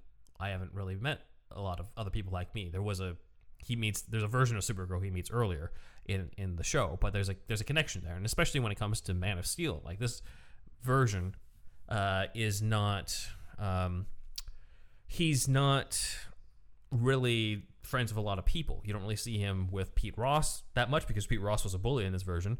Lana Lang, not so much. Like he's pretty much a loner, and to see him have somebody to connect with, to see somebody who is just like, oh, you're like me, and maybe I can guide you, and I don't feel so alone because that's what he feels like. He feels like alone early in this movie. Right. If you just had some sense of bonding, so if I were just to make one small change uh, to this movie, is that Zod doesn't threaten the Earth when he first makes that message. He basically just says, "I just want one one guy for my kind, and I'll be out of your hair." Oh wow. Yeah. So Superman has no sense that this guy's a threat, which kind of makes sense for him to go up to that scout ship without you know much protection on him uh, on that. And then he, for a while, for the scene on the scout ship, he bonds with those people for a little bit, learns about Krypton just for a little bit, learn you know learns about Zod and and offers to guide Zod, and then you turn the tables on him with the whole vision and what Zod actually plans for Earth, and then Clark's like, oh shit. Yeah. But right. at that point, this is great. at at that point now you're just like now that's a dilemma because he here are people who you make you not feel so alone here are people who you've always wanted to go back to who have answers about where you're from but they want to destroy the home that you were part of now that's a dilemma now that's something where if you if i see him fighting zod at that point he's not just fighting some random dude who's going to destroy metropolis he's fighting the last other person of his kind yeah. They uh, now So, I'm sad because they missed this whole opportunity. Now I'm sad. didn't, i didn't write it so this Yeah. is how i would this do it is this Uh, is making me so sad. Yeah. Uh, and that in a way that's what makes him what makes Superman more relatable and gives us an emotional core through the last hour of this movie is what the hell am I supposed to do from Clark's standpoint? What the hell am I supposed to do? I'm supposed to fight what a guy who could be, have the potential to be, you know, a father figure to me or a best friend or something, and instead, you you know, these is these are the people that I come from, and sort of the feeling of I don't belong to either world, really, because he doesn't. You know, he's not as Kryptonian as Zod and the others because they want to destroy the world and all that, but he's not Right. human like everyone else, and so it, it's him being okay with that and growing to be the fact like, okay, I'm going to choose to protect Earth, and if I'm the last one, if I'm alone through that, then so be it. But that's and that makes the whole plot around his character arc too. You know, Yeah. like that's Mhm. all. Yeah, that one little change is like, yeah, you you you found the key there. That's great. yeah, Yeah. So that's a long way to say critics on this one. Critics, tis So- tis ultimately critics. I mean, I mean, it is. I'm gonna vote critics, but I like I said, if you do, if you don't add anything, if you're just watching the Snyder version of it, you're Mhm. just watching the version that we got. Just to just to support Snyder a little bit, I do understand that he that just that version of Soups does not know what the fuck he's doing. right. No, he I- is I a would total with that. noob Superman. So I agree. I agree with that. That's also kind of why in for you guys to check it out on my channel coming up, uh, the Justice League, the time travel cut. I put up the full pitch, and in my version of the Justice League, Superman says to Batman, the Justice League. One of its main purposes is to prevent anything like the destruction of Metropolis from happening again. Because Right. now it's not just me; it's everybody up Right. against like big alien invaders. So, like that would have been cool I pitched that into the Justice League pitch because of the idea that okay, all this stuff happens, but here's how people learn from it or move on from it, and here are the other consequences and sometimes positive consequences that come about from that. I had this I had this headcanon thing w- uh, Mhm. for the end of this movie after you know when I was trying to deal with all the criticism I I was seeing online and they, Mhm. you know how they wanted to get the Justice League so badly so like what if everything plays out the same shit's falling from the fucking sky but as it falls there's a red streak going through Metropolis there's green Right. here and there you know what I'm saying Mhm. and Yeah, and I then then the then the the Justice League shows up and they're like it just ends with like Bruce saying we have to talk and then cut to credits you know what i mean i don't know it was just like a fun way to like if you you know they wanted to get to the whole justice league and like justice league Yeah. basically saved his ass in Mhm. uh, you know from a criticism but b you know people metropolis and all that so it would have been it would have been kind of fun Yeah, it's a it's a fun alternate thing to do, but also it's I, I can kind of see why we're here. They wanted to keep it standalone to Yeah, keep I know. Clark's story because I I. I don't think they quite knew they were going to be setting up a universe or how they were going to be setting up that universe yet at this point. i don't think they knew because didn't they want green lantern the ryan reynolds one to kind of start off the dcu Uh, that's what I had heard. So Yeah. that didn't that didn't work out. So they, they, But, they uh, weren't sure about this one either, but it was just successful enough to where they just kept Man of Steel Yeah. part of the canon. Yeah, yeah, I'd yeah, say so. Yeah. All right, we finally made it. Let's talk about that neck snap. Okay, your thoughts. Let's hear them. Let me. Let's hear. What are, what are your thoughts on that? I have a whole bunch of stuff on this. So, um, You want me to I go first few- or no? I have a few. Let, how about this? I go through some deep dive type stuff. Yeah. And then you go into your opinion, and then I go into mine. Okay. How about that? Okay, We start with we start with the deep dive because we kind of did a lot of the the debate stuff. Okay. already. Okay. Uh, so this is not the first time Superman has killed Zod. Boom, you haters. boom, drop the mic. So there's some there's a little bit everything. of what there's a little bit of whataboutism to this because uh, on whataboutism from the standpoint of people who defend this movie to the critics because they bring out like what about in Superman 2 in Superman 2 in both versions uh, Superman crushes Zod's hand and then throws him down into the abyss of the Fortress of Solitude and the same happens to the other Phantom Zone villains. And while there is a deleted scene where Zod, Non, and Ursa all get escorted into a police car, again, that's a deleted scene. So Yeah. as far as we're concerned, all Not three canon. Phantom Zone, all three Phantom Zone criminals are dead at the bottom of the of the Fortress of Solitude. Yeah. Uh, Yeah. and and played off more like a joke, really. Like it's more of just like, haha, gotcha type of thing. Uh, even though it's technically, I think, the first time that Christopher Reeve Superman kills anybody at that point. So while I agree that yes, uh, he does kill in Superman 2, that doesn't just because it happens in one movie doesn't negate the problems of another movie. I would say that yes, I don't like it in Superman 2 either, but that doesn't mean that the Man of Steel execution of the the literal execution of Zod is suddenly absolved. You know, that's the problem with whataboutism. You bring up some other thing, it, that doesn't necessarily mean that the movie you're talking about or the story you're talking about is absolved of anything. It just means that it happened in something else. Uh, most of the time, that people are trying to point out hypocrisy in that situation, but uh, I'm I'm saying I'm not a hypocrite because I didn't like necessarily like him killing Zod in either situation. Yeah. so It's not- it's not good. uh, It's not let's good. see. This also happens in the comics. So, in issue Superman number 22 by John Byrne, this is after his Man of Steel reboot in the 80s with uh, uh, post crisis. Another Infinite landmark run.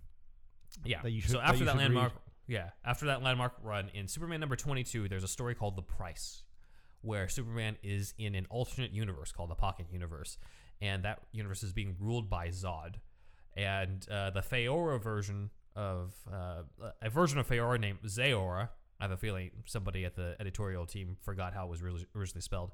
Uh, and uh, Quex-Ul. But anyways, it's three Phantom Zone villains led by Zod, and they've kind of destroyed everything. And at the end, he takes away their powers with gold kryptonite. And then, due to the destruction of the world, he's like, "I'm sorry, I have to do this." And he uses green kryptonite on them and executes all three of them. This is in the, what, the 80s, right? Mid 80s? This is in the 80s, yeah. So Superman actually did do this. Yes, it's an alternate universe version of Zod and Faora slash Zaora, but it still happened Mm-hmm. on here. I would argue that the Man of Steel version is the best simply because he does it to save people as opposed to in Superman 2, he does it to basically show Zod, hey, guess what? You're powerless now. Uh, Since you said to in- save people, I just want to say real quick. yeah, There's they made it exactly to where he would have. They tried to rate it. They they wrote it in a sense that he had to do a neck snap. He had nothing else he could do because there's like a big ass wall. There's these casualty. Uh, yeah, these people there that Zod's about to fry, and then so they can't run this way. The laser's what the other side, right?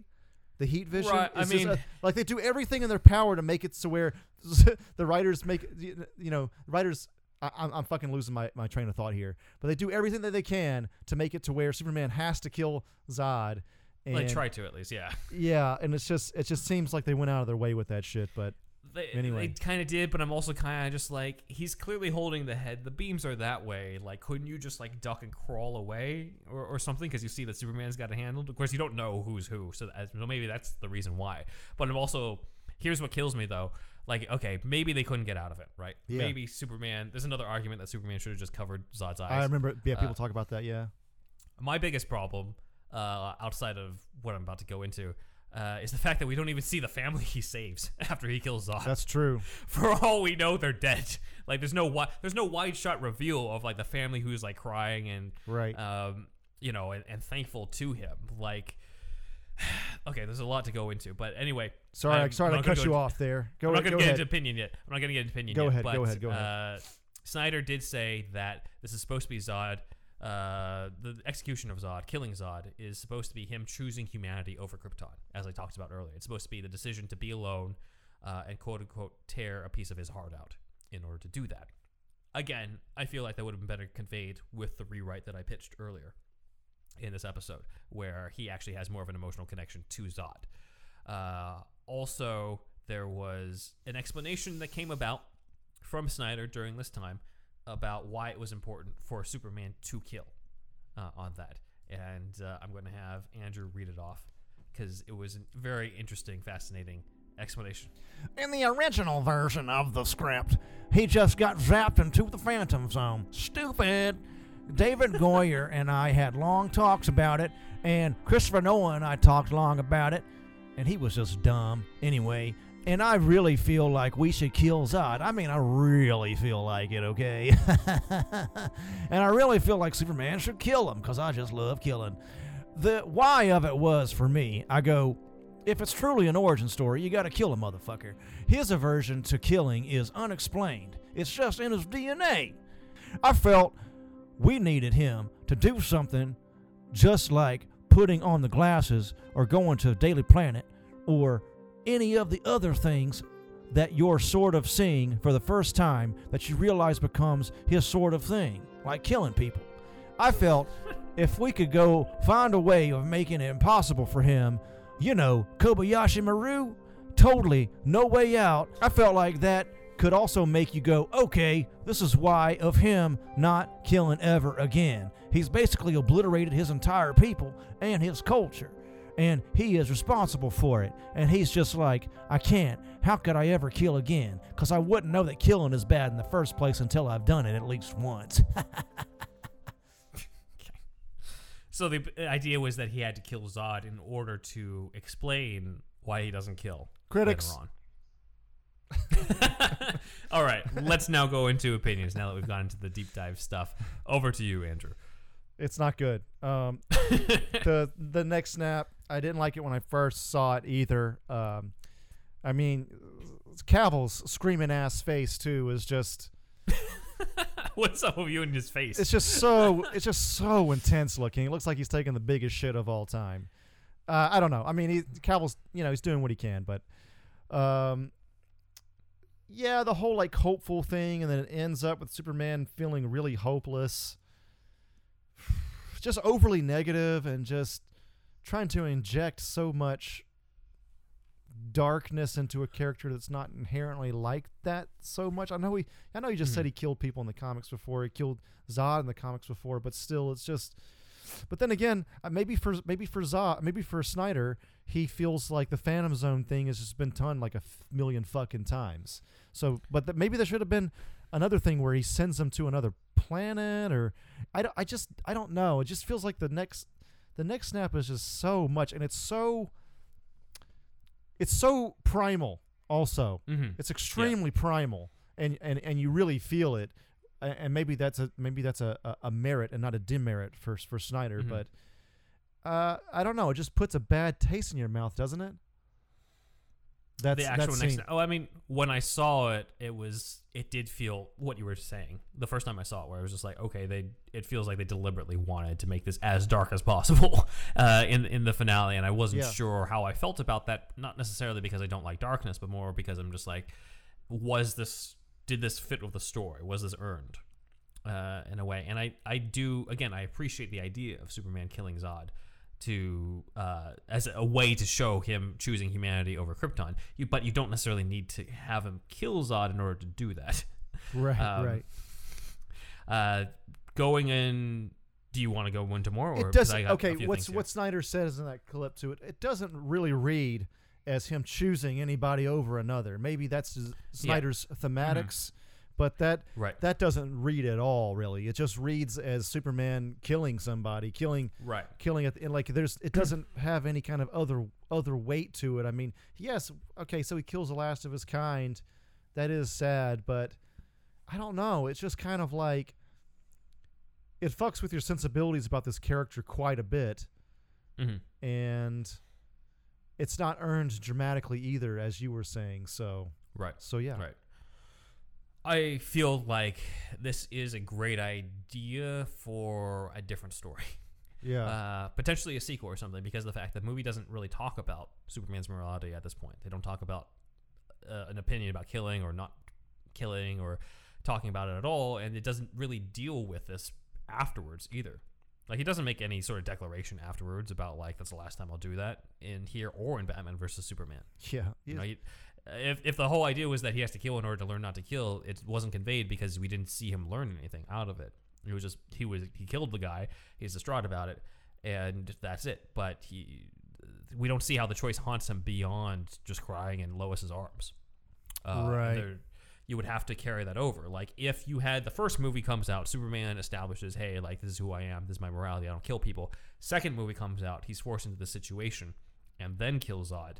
Then you have dramatic weight to it. And this is my similar problem with uh, the portrayal of Batman and Batman v Superman. Everyone was just like, Batman's killing, Batman shouldn't kill people and stuff. And I was just like, okay, I get Snyder's idea was that Batman is killing people, but that shows just he's out of character. However, I didn't get to be introduced to this version of Ben Affleck's Batman until this movie.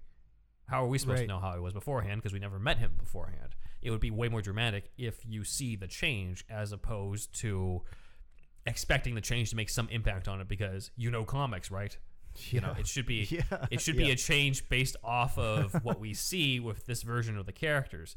So that's one of my big problems with it is the fact that um, not necessarily that he kills Zod, but because a it doesn't have dramatic weight to it that that Snyder was going for. Because again, like that's pretty much not a choice for him. Zod's been an asshole to him since day one. Uh, and the second thing is that it doesn't actually carry over into anything. Superman doesn't actually learn from this, or isn't shown to learn any from this. Uh, maybe he does learn from it, but that's not conveyed at all through the rest of the movie. Yeah. And it's never brought up again in Batman versus Superman. If anything, Superman kills Zod again in Batman versus Superman because he's Doomsday. Uh, he has to at that point. yeah but uh. Killed but twice again, that would have been more dramatic if Superman is like, I'm not going to kill again. Uh, brings that up, and Batman vs Superman is haunted by it, and then Zod gets resurrected, and Superman not only has to sacrifice himself, but also sacrifice himself and kill again. Right. But that's because you've again set it up. This is what this is how basically you set up emotion, and it is is establishing stuff and then challenging what you've established. Right. The problem is that we lack the establishment in order to do that, and so we're kind of just going off of faith that people are going to understand or get that emotional context of it because they know general mythology or comics and stuff like that. And my problem is that that's doesn't that's not really how it works. Unfortunately, I wish it did. I wish that I it had more of the impact it it had on me, but unfortunately, it doesn't. Based off those two reasons. So again, my reasons for this is are unique because I don't necessarily have a problem with him killing Zod so much as I have a problem with a lot of the execution. So right right right long way of saying critics again. Critics. So Yeah. yeah. Not dramatized effectively. Not dramatized well enough. Mhm, Yeah. yeah. So that brings us to Snyder five, critics nine. I we, we have like five minutes of movie left, so I don't think Snyder's gonna catch up. Yeah. Again, we do like this movie, but uh, I we agree with a lot of the criticisms, but maybe for different reasons than you would expect. It's weird. One thing I realized with this movie and my journey with this film is Mm-hmm. that uh, I can agree with everybody's criticism about it. Like I, I agree with all, al- almost all of it, really, and I Mm-hmm. Yeah. still uh, find it fine. Let's. I still like the movie. Yeah, You know what yeah. I mean? Like, like, like, you know, I, I would be arguing with somebody that hated the movie and they would say all this shit and be like, well, I agree, I agree, I agree. And it's like, well, why don't you hate it mm-hmm. like I do? It's like, well, I, I don't know. I just, I don't know. The, the, the good parts are still really good to me, I guess. I don't yeah, know. Yeah, a I think there's a difference between logically knowing when something doesn't add up versus the just the emotional impact that movie had on you. And, Yeah. you know, it clearly Yeah. did for you to still see these and be like, oh, that doesn't really affect my love for this movie. So. I think it's, it's Yeah. a sim- I guess it's a similar thing for me. You know, I wasn't, a- I'm not as big of a Man of Steel fan as you are, but I think I've come to appreciate its strengths more as time has gone on. And even though I do have these critiques of it, I'm also like appreciative of, of its of its existence. You know, of it of it coming out and kind of trying to reboot the the Superman universe. So Yeah, it swung for the fences in that way. And Mhm. another thing before we move on, I, the editing is incredible. I think there's a lot of in, a lot of tension. Um, it's it moves really well. Most of it. I mean, some of that is just how the story is going, but I don't know. For me, I think the I think the editor on this film, I don't know his or her name, but I thought the editing, looking back on that, is really really great. yeah, So yeah, I would say so. Um, oh yeah, one last thing on choosing humanity over Krypton. That also would have been cemented if Superman, in his grief, gets not necessarily comforted, but does actually get to talk to the family he saved. Because again, we didn't get anything from that. As far as we're concerned, they died when he snapped the neck. Like they don't show up at all. Like it would have been. Right. They don't have to be. They also don't have to be in a comic book character. I'm not saying that the kid is Jimmy Olsen or something, but just the idea of like them thanking him for saving them and sort of they hug realizing, they hug him as he screams or something. Or, you know, Yeah, I don't know. Something where it's like, hey, I did this, but it was worth it, or it was again something that conveys humanity is my choice. These people who I don't even know, the these are the people who I've chosen. One word, uh, one term, one terminology I learned in doing uh, research on this movie Mhm. is what's known as a Pyrrhic victory. Mm. Where uh, have you heard this term before? Yeah, So, uh, for people that don't know out there, possibly, uh, it's where you've won, but the price that you won at was so great, and that's like you know he he he's won, but he's you know killed his last surviving you know Mhm. family member and all that. So I don't know. That's all connected there, I guess. Yeah, yeah. No, I, I think they were going for that Pyrrhic victory, but because of the fact that Zod is a villain throughout the whole thing, it's kind Yeah. of difficult to see it that way. Yeah, yeah, You know. for sure. Yeah, that was Yeah. not conveyed as well as it could have been. hmm Uh, all right, so wrapping up, we have a few more scenes. We have the scene where Superman destroys the satellite, uh, which has always felt like a weird scene to me. Swanwick comes out and he says, "Are you quote unquote effing stupid?" And I was like, "Okay, like th- that's clearly nobody actually talks like that. It sounds like they're just like we need to PG thirteen guys." Um, Is this so? Oh, he says effing. He doesn't say fucking. he he literally says effing stupid. Oh, I was okay. like, why doesn't he just say, "Are you stupid?" Then Yeah, Like, why does he I to forgot about that. Yeah, you get Yeah, one I'm fuck. weird. You can say one fuck in PG thirteen. Yeah, But they don't want to But- fuck in a Superman movie though. But they want a neck snap. that shows where our fucking sensi- sensitivities lie. Yes. Uh, and then we get his assistant, Carrie. Here's this. This is a weird Easter egg. So Swanwick's assistant is Carrie Farris. Farris spelled F A R R I S, which people have connected to Carol Ferris, spelled F E R R I S. Carol Ferris is uh, started out as a love interest to Hal Jordan, aka the Green Lantern, and then became the villain Star Sapphire. However, they have pretty much nothing in common. It's like just Carol Ferris empty Easter egg. Carol Ferris is in charge of you know all these pilots at Ferris Air. Carrie Farris in this is in the army helping out Swanwick. Like there's, there's not, you know, one's one's a pilot or knows a lot of pilots. The other one is just helping out, who turns out to be the Martian Manhunter. Like it's not right. She didn't need to be Carrie Farris. She could just have been somebody else. You know. Um, also, there's like this weird. This is similar to the type of humor that was there with the whole like it all goes down after the first kiss, where she's just like, I just think he's kind of hot. I was like, "Uh, okay, like Yeah. it weirdly feels like they're trying to be Marvel here, but With- the humor yeah. isn't quite there. So I'm just like, you didn't need that part at all. They they really want that to be in the trailer too. That's what it feels like. Yeah, that's it. They just really want that line in the trailer. That's I a trailer moment. Yeah. Yeah. Uh, last Snyder versus critics moment, even though it's kind of obvious where uh, who's going to rule out, but there was some criticism with this final flashback where the kid version of Clark wraps the red towel around him like a cape, Yeah. and people were just like, "There are no other superheroes here. How like how could he know to do the cape thing?" So that was a critique that came out from that moment. I personally don't really care. I was like, "Oh, that's kind of nice," you know, like maybe that's you know Jesus in that stained glass painting has the red robe on, so maybe he's trying to be Jesus, or maybe he just thought this looked cool, or something like that. You know, maybe and hell, there's no superheroes, but you still got like Zorro, like you still got other characters who have capes in the past. The Three Musketeers, you know. I think this is people forgetting that he's the fucking Codex and he has the whole entire Kryptonian uh, d- genetic memory inside of him, also. And this is a culture that wears capes for a long part of their history. This is just I know it sounds like bullshit, but I feel like this is this is how yeah, I but they don't work. they don't wear capes in this version of Krypton. Jor-El didn't wear a cape ever? He's just in the robe. Oh shit. Well, maybe this doesn't hold up. Like it holds up in the comic book version, but I'm I'm looking back and I'm like I don't. The only person we've seen, only Kryptonian who's worn a cape in this version is Clark.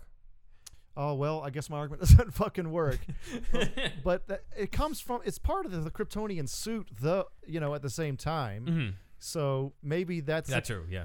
again Snyder wants that visual, Yeah. and it's it- a great visual. and, yeah. and like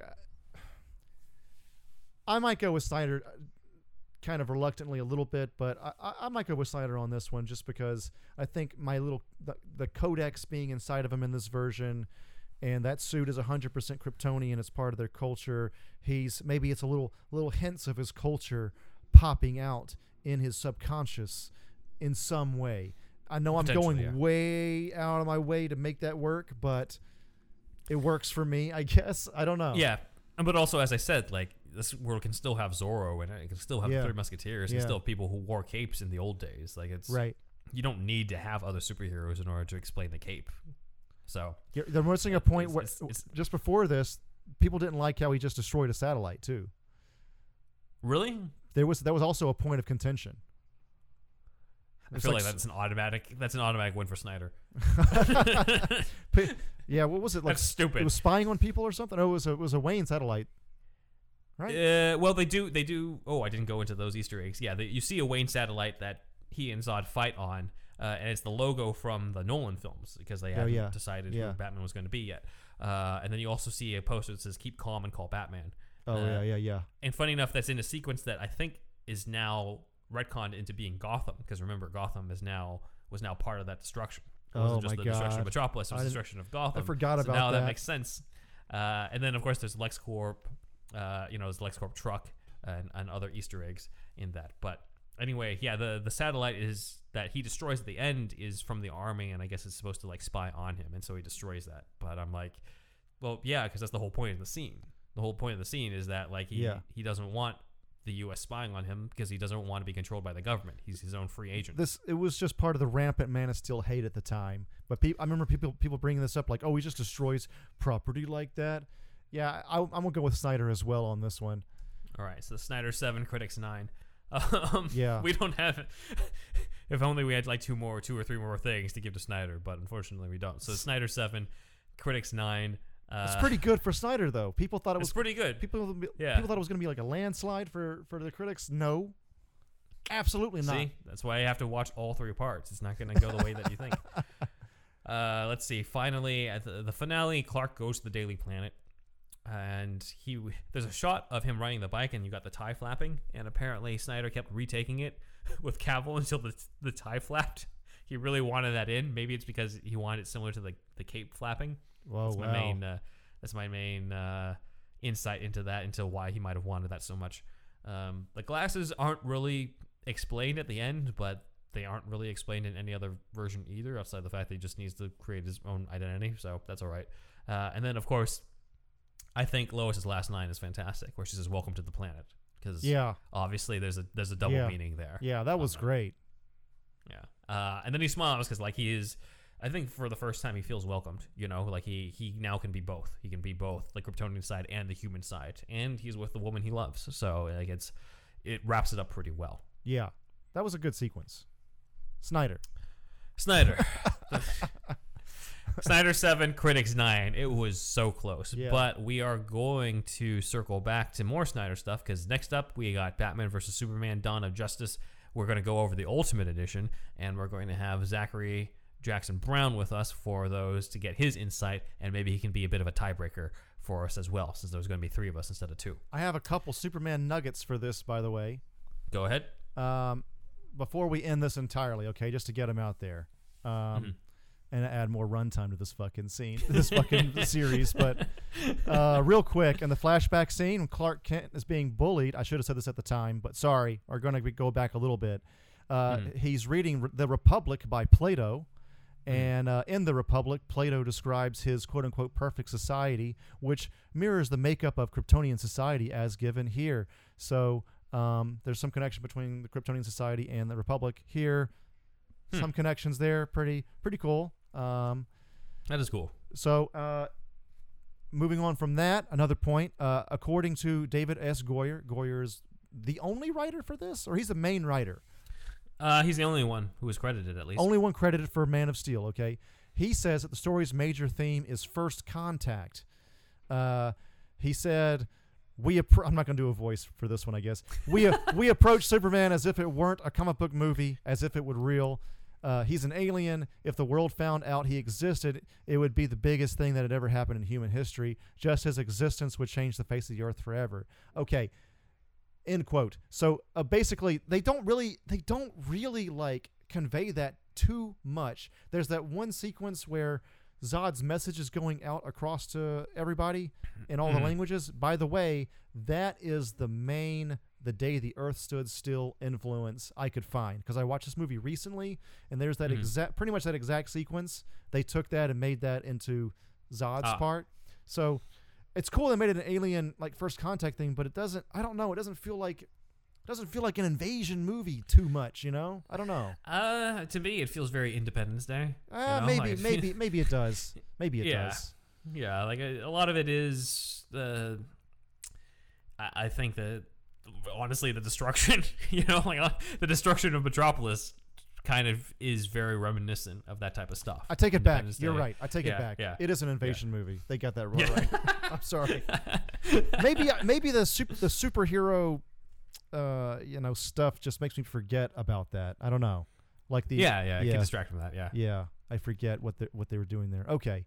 Mhm. Um, what else we got here? Um, so Mark Waid hated the neck snap, famous comic book writer, um, Author of Birthright. author of Birthright. Birthright. Grant Morrison. It says d- while he did not react as strongly as Waid, Grant Morrison wasn't too happy about the scene either. so Grant Morrison didn't like it that much either. Um, and uh, what else? we Did they go into why? Like why they didn't like it? Because like I, I feel like our reasons are different from most people's reasons. Most people's reasons are Superman doesn't kill. My reason was it doesn't work dramatically. It, I, I didn't I didn't include that in my notes. Uh, they probably have that out there some there, but it says it says that uh, Mark Waid almost walked out of the theater. Uh, so At what point? Because that's pretty close to the end of the movie. yeah, I know, but he he you know he would have walked out at, at that point, so he would have seen the whole I thing see. anyway. okay. Uh, the last thing um, is that this movie had unusually strong DVD and Blu-ray sales. Um, it outperformed the DVD and Blu-ray sales for for Captain America: Winter Soldier and Iron Man three. So uh, that shows something, I guess, huh? Mm-hmm. So A lot of people wanted to re-experience it or experience it for the first time if they didn't catch it in theaters. You know, maybe a lot of older people want to see Superman because they're more familiar with them and they don't go to the theater yeah. as much and maybe I don't know Superman having more recognizability at least Mhm. especially at that time before the MCU really really kicked off in 2013. I mean it was going but nothing like it is today. Right. So I don't know. I don't know. I'm just I'm just speculating here. Yeah. But uh, yeah, those are my last little notes, I guess. Yep. Uh, and then I thought I would give you an opportunity to tease something that's coming up because in part Oh, yeah. two you said you wanted to circle back to Jor-El's monologue about how they will Oh yeah, join you in the sun. Right. Thank you for reminding me about that. Yes. We are going to do a pitch for this for for what we think Man of Steel 2 should be. And that will be in a separate YouTube video. It won't be on the podcast. Well, maybe we could release audio only version as well. Yeah, Yeah. why not? It'll be like we used to release minis as we call them, Superhouse minis. Might as well. Or yeah. at least a shorter version. It, it'll be in addition to. It will not replace an episode. It will be in addition to uh, a regularly scheduled program. And uh, yeah, and we're you know I don't know how much can we say about it. We're just going to be a cool pitch. We have an idea. Stay tuned. Yes. Yeah. Stay tuned for what uh, we're going to pitch on that. Yeah, so stay tuned for that. Um, so yeah, I guess that's Nice. it, huh? Yes, that is superhero stuff you should know.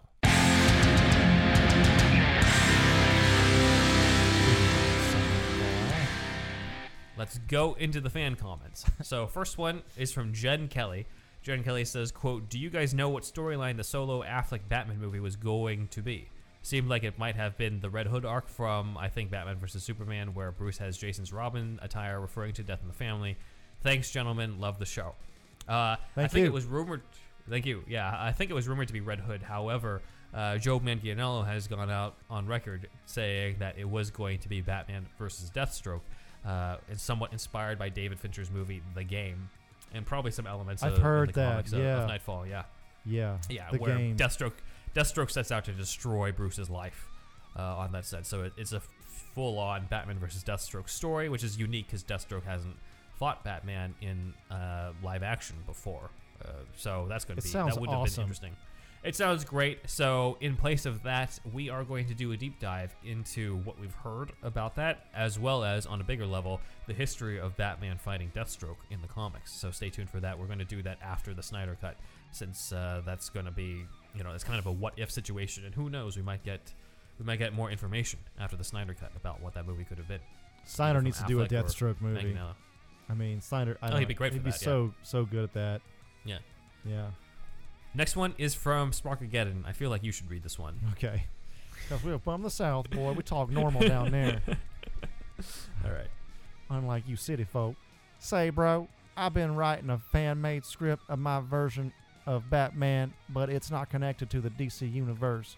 It's my own universe, and yes, Batman is African American, and the main villains in the movie are Ke- Keelan Wayne.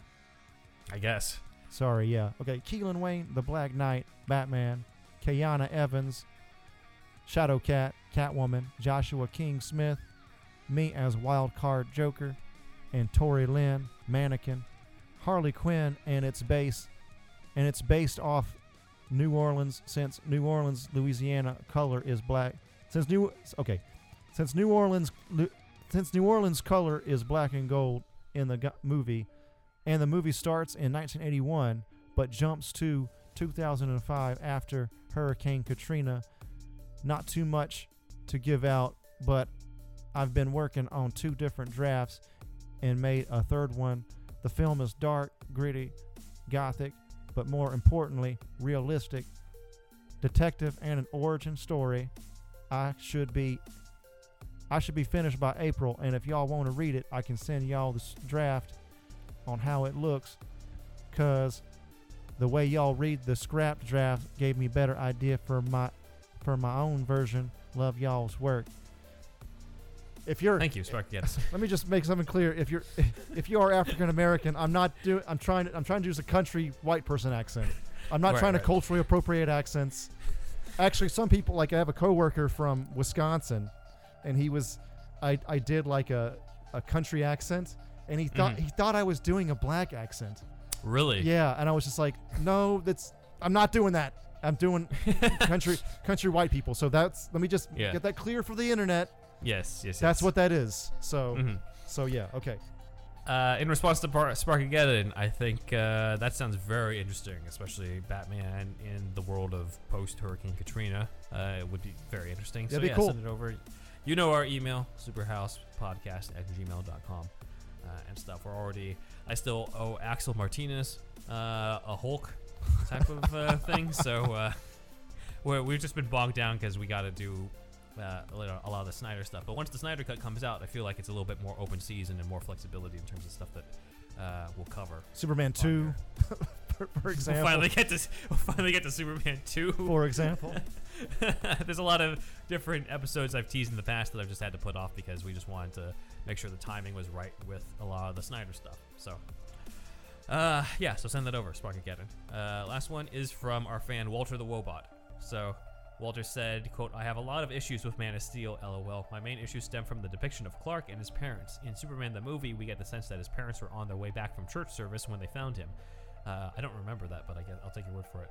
Uh, and their Christian values clearly shape the man Clark grows up to be. Contrast that with Man of Steel, where his parents tell him he doesn't owe anybody anything, that he has no responsibility to use his powers responsibly and for the benefits of mankind. Uh, before I go into more, I'm not sure if they deliberately say that. Sure, Martha says you don't owe this world a thing, but that's after he's Superman. Uh, like the the emphasis it seems in the movie of Man of Steel was Jonathan Kent saying like you have a choice of whether to do that or not, as opposed to telling him, you know, don't do that at all. Uh, the main reason why he tells him not to do it at all is to, uh, you know, prevent him from getting taken in by the government. Uh, and I think Jonathan mainly sacrifices himself so that Clark can delay and make that his choice to uh, come out of the shadows. Again, this is my interpretation of the movie. Or it's not necessarily me defending this aspect, since, as you know, based off the last episode, I wasn't a big fan of the death of Jonathan Kent. But uh, Yeah. that's how I interpreted this version. Uh, so let's see. Now, in Superman the movie, Clark's father dies as a result of a heart attack, something Clark can do nothing about. So that's what Andrew brought up. Uh, in Man of Steel, Clark's father dies as a result of Clark's selfish inaction. He stands by and watches his father die rather than reveal his incredible powers to the world. What kind of person would stand by and allow their own parent to die if it was in their power to prevent it? I wouldn't. I doubt you wouldn't. Uh, agreed. Uh, Superman is meant to represent the best of us. He's an icon, a paragon of goodness that we want to live up to, to emulate. I certainly learned more, much of my morality as a kid for the Christopher Reeve movies. Now compare the suits. Man of Steel seems to be embarrassed by the classic suit design. They removed the iconic red underwear. They removed the yellow shield from his cape. They darkened and made the bright colors, uh, mute the bright colors. I could go on all day about my issues with Snyder's depiction of these characters, but I would rather end on a positive note. One thing I do actually really like about the movie is the relationship between Kal and his biological father. I think that was the highlight of the movie for me. I also really like that Lois was smart enough to discover Clark's secret, as we talked about earlier.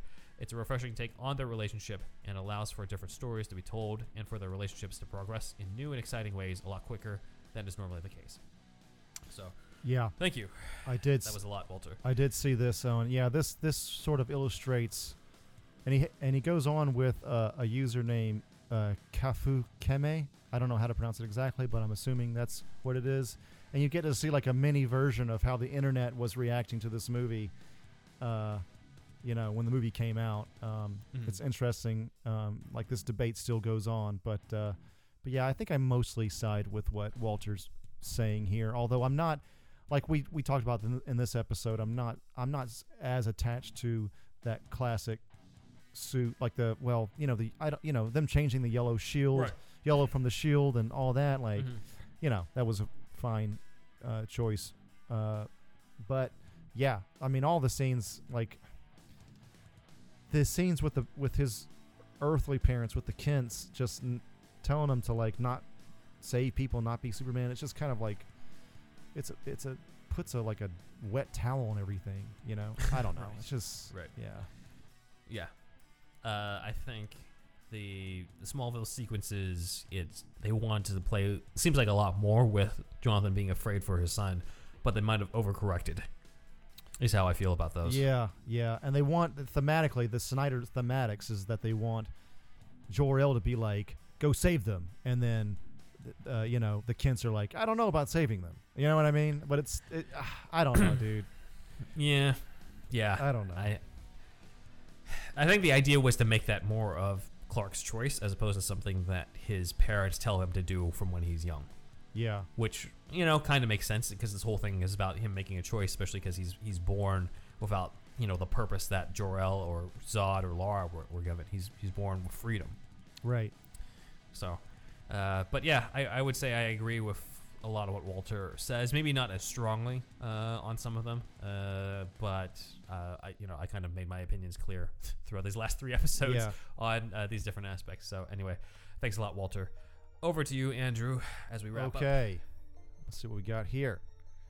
All right. So thank you to our Patreon supporters, which are Shasta, Leom O, Super Inframan, and Douglas P. And our other supporters, Sparkageddon, SDCT Productions, Robert Schumann, Kooky Noms, Matt Herring, Elijah B, Shamrock Balls, Aaron Willett, Ian H, and Dan Deep. We might as well add Walter the Robot. Walter the Wobot officially being added. Let me uh, type that in right now, actually. Thank you, Walter. the I'm gonna cut around this and added okay and uh, check us out this at uh, check out the Shasta Army that's the one dollar tier at patreon.com slash superhero stuff pod uh, the other tier other than the one dollar tier that gets you the shout out uh, is the five dollar tier which is a whole other show as we talked about in this show um, this one of course as you all know if you're a regular listener comes out on mondays but we have a whole other one that's uh, even deeper dive uh, that is on our Patreon. So that's five dollars a month. Cancel anytime. We have Superhouse merch, also T-shirts and all kinds of shit, mugs and everything at superhousepod.redbubble.com. Please leave us a review in iTunes.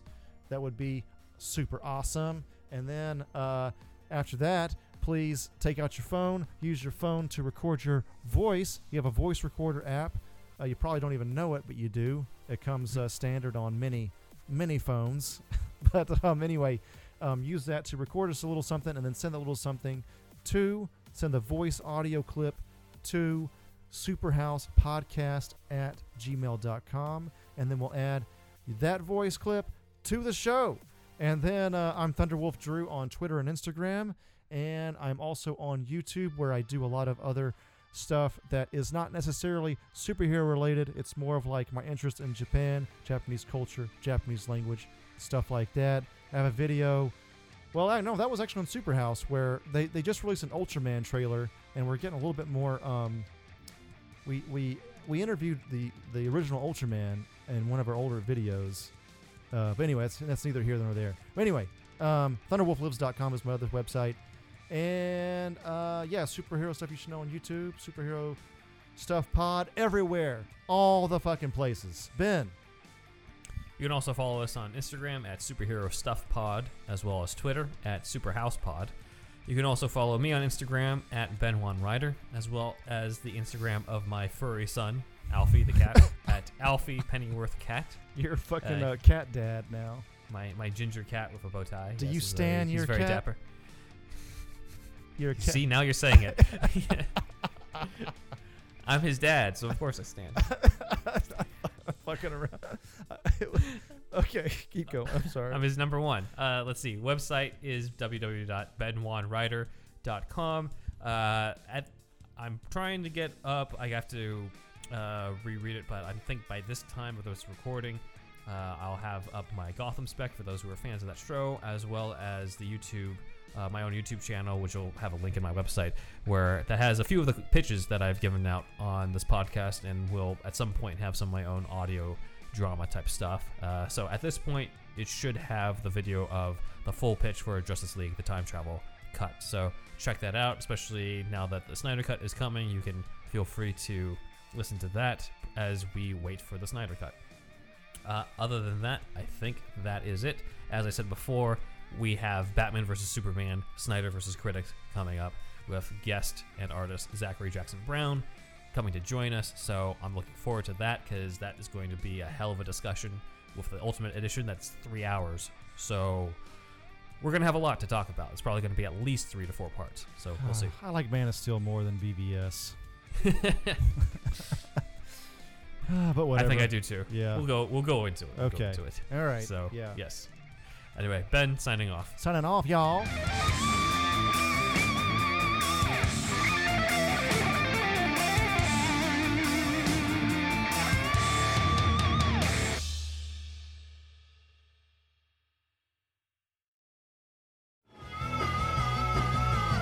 You're listening to the Geekscape Network.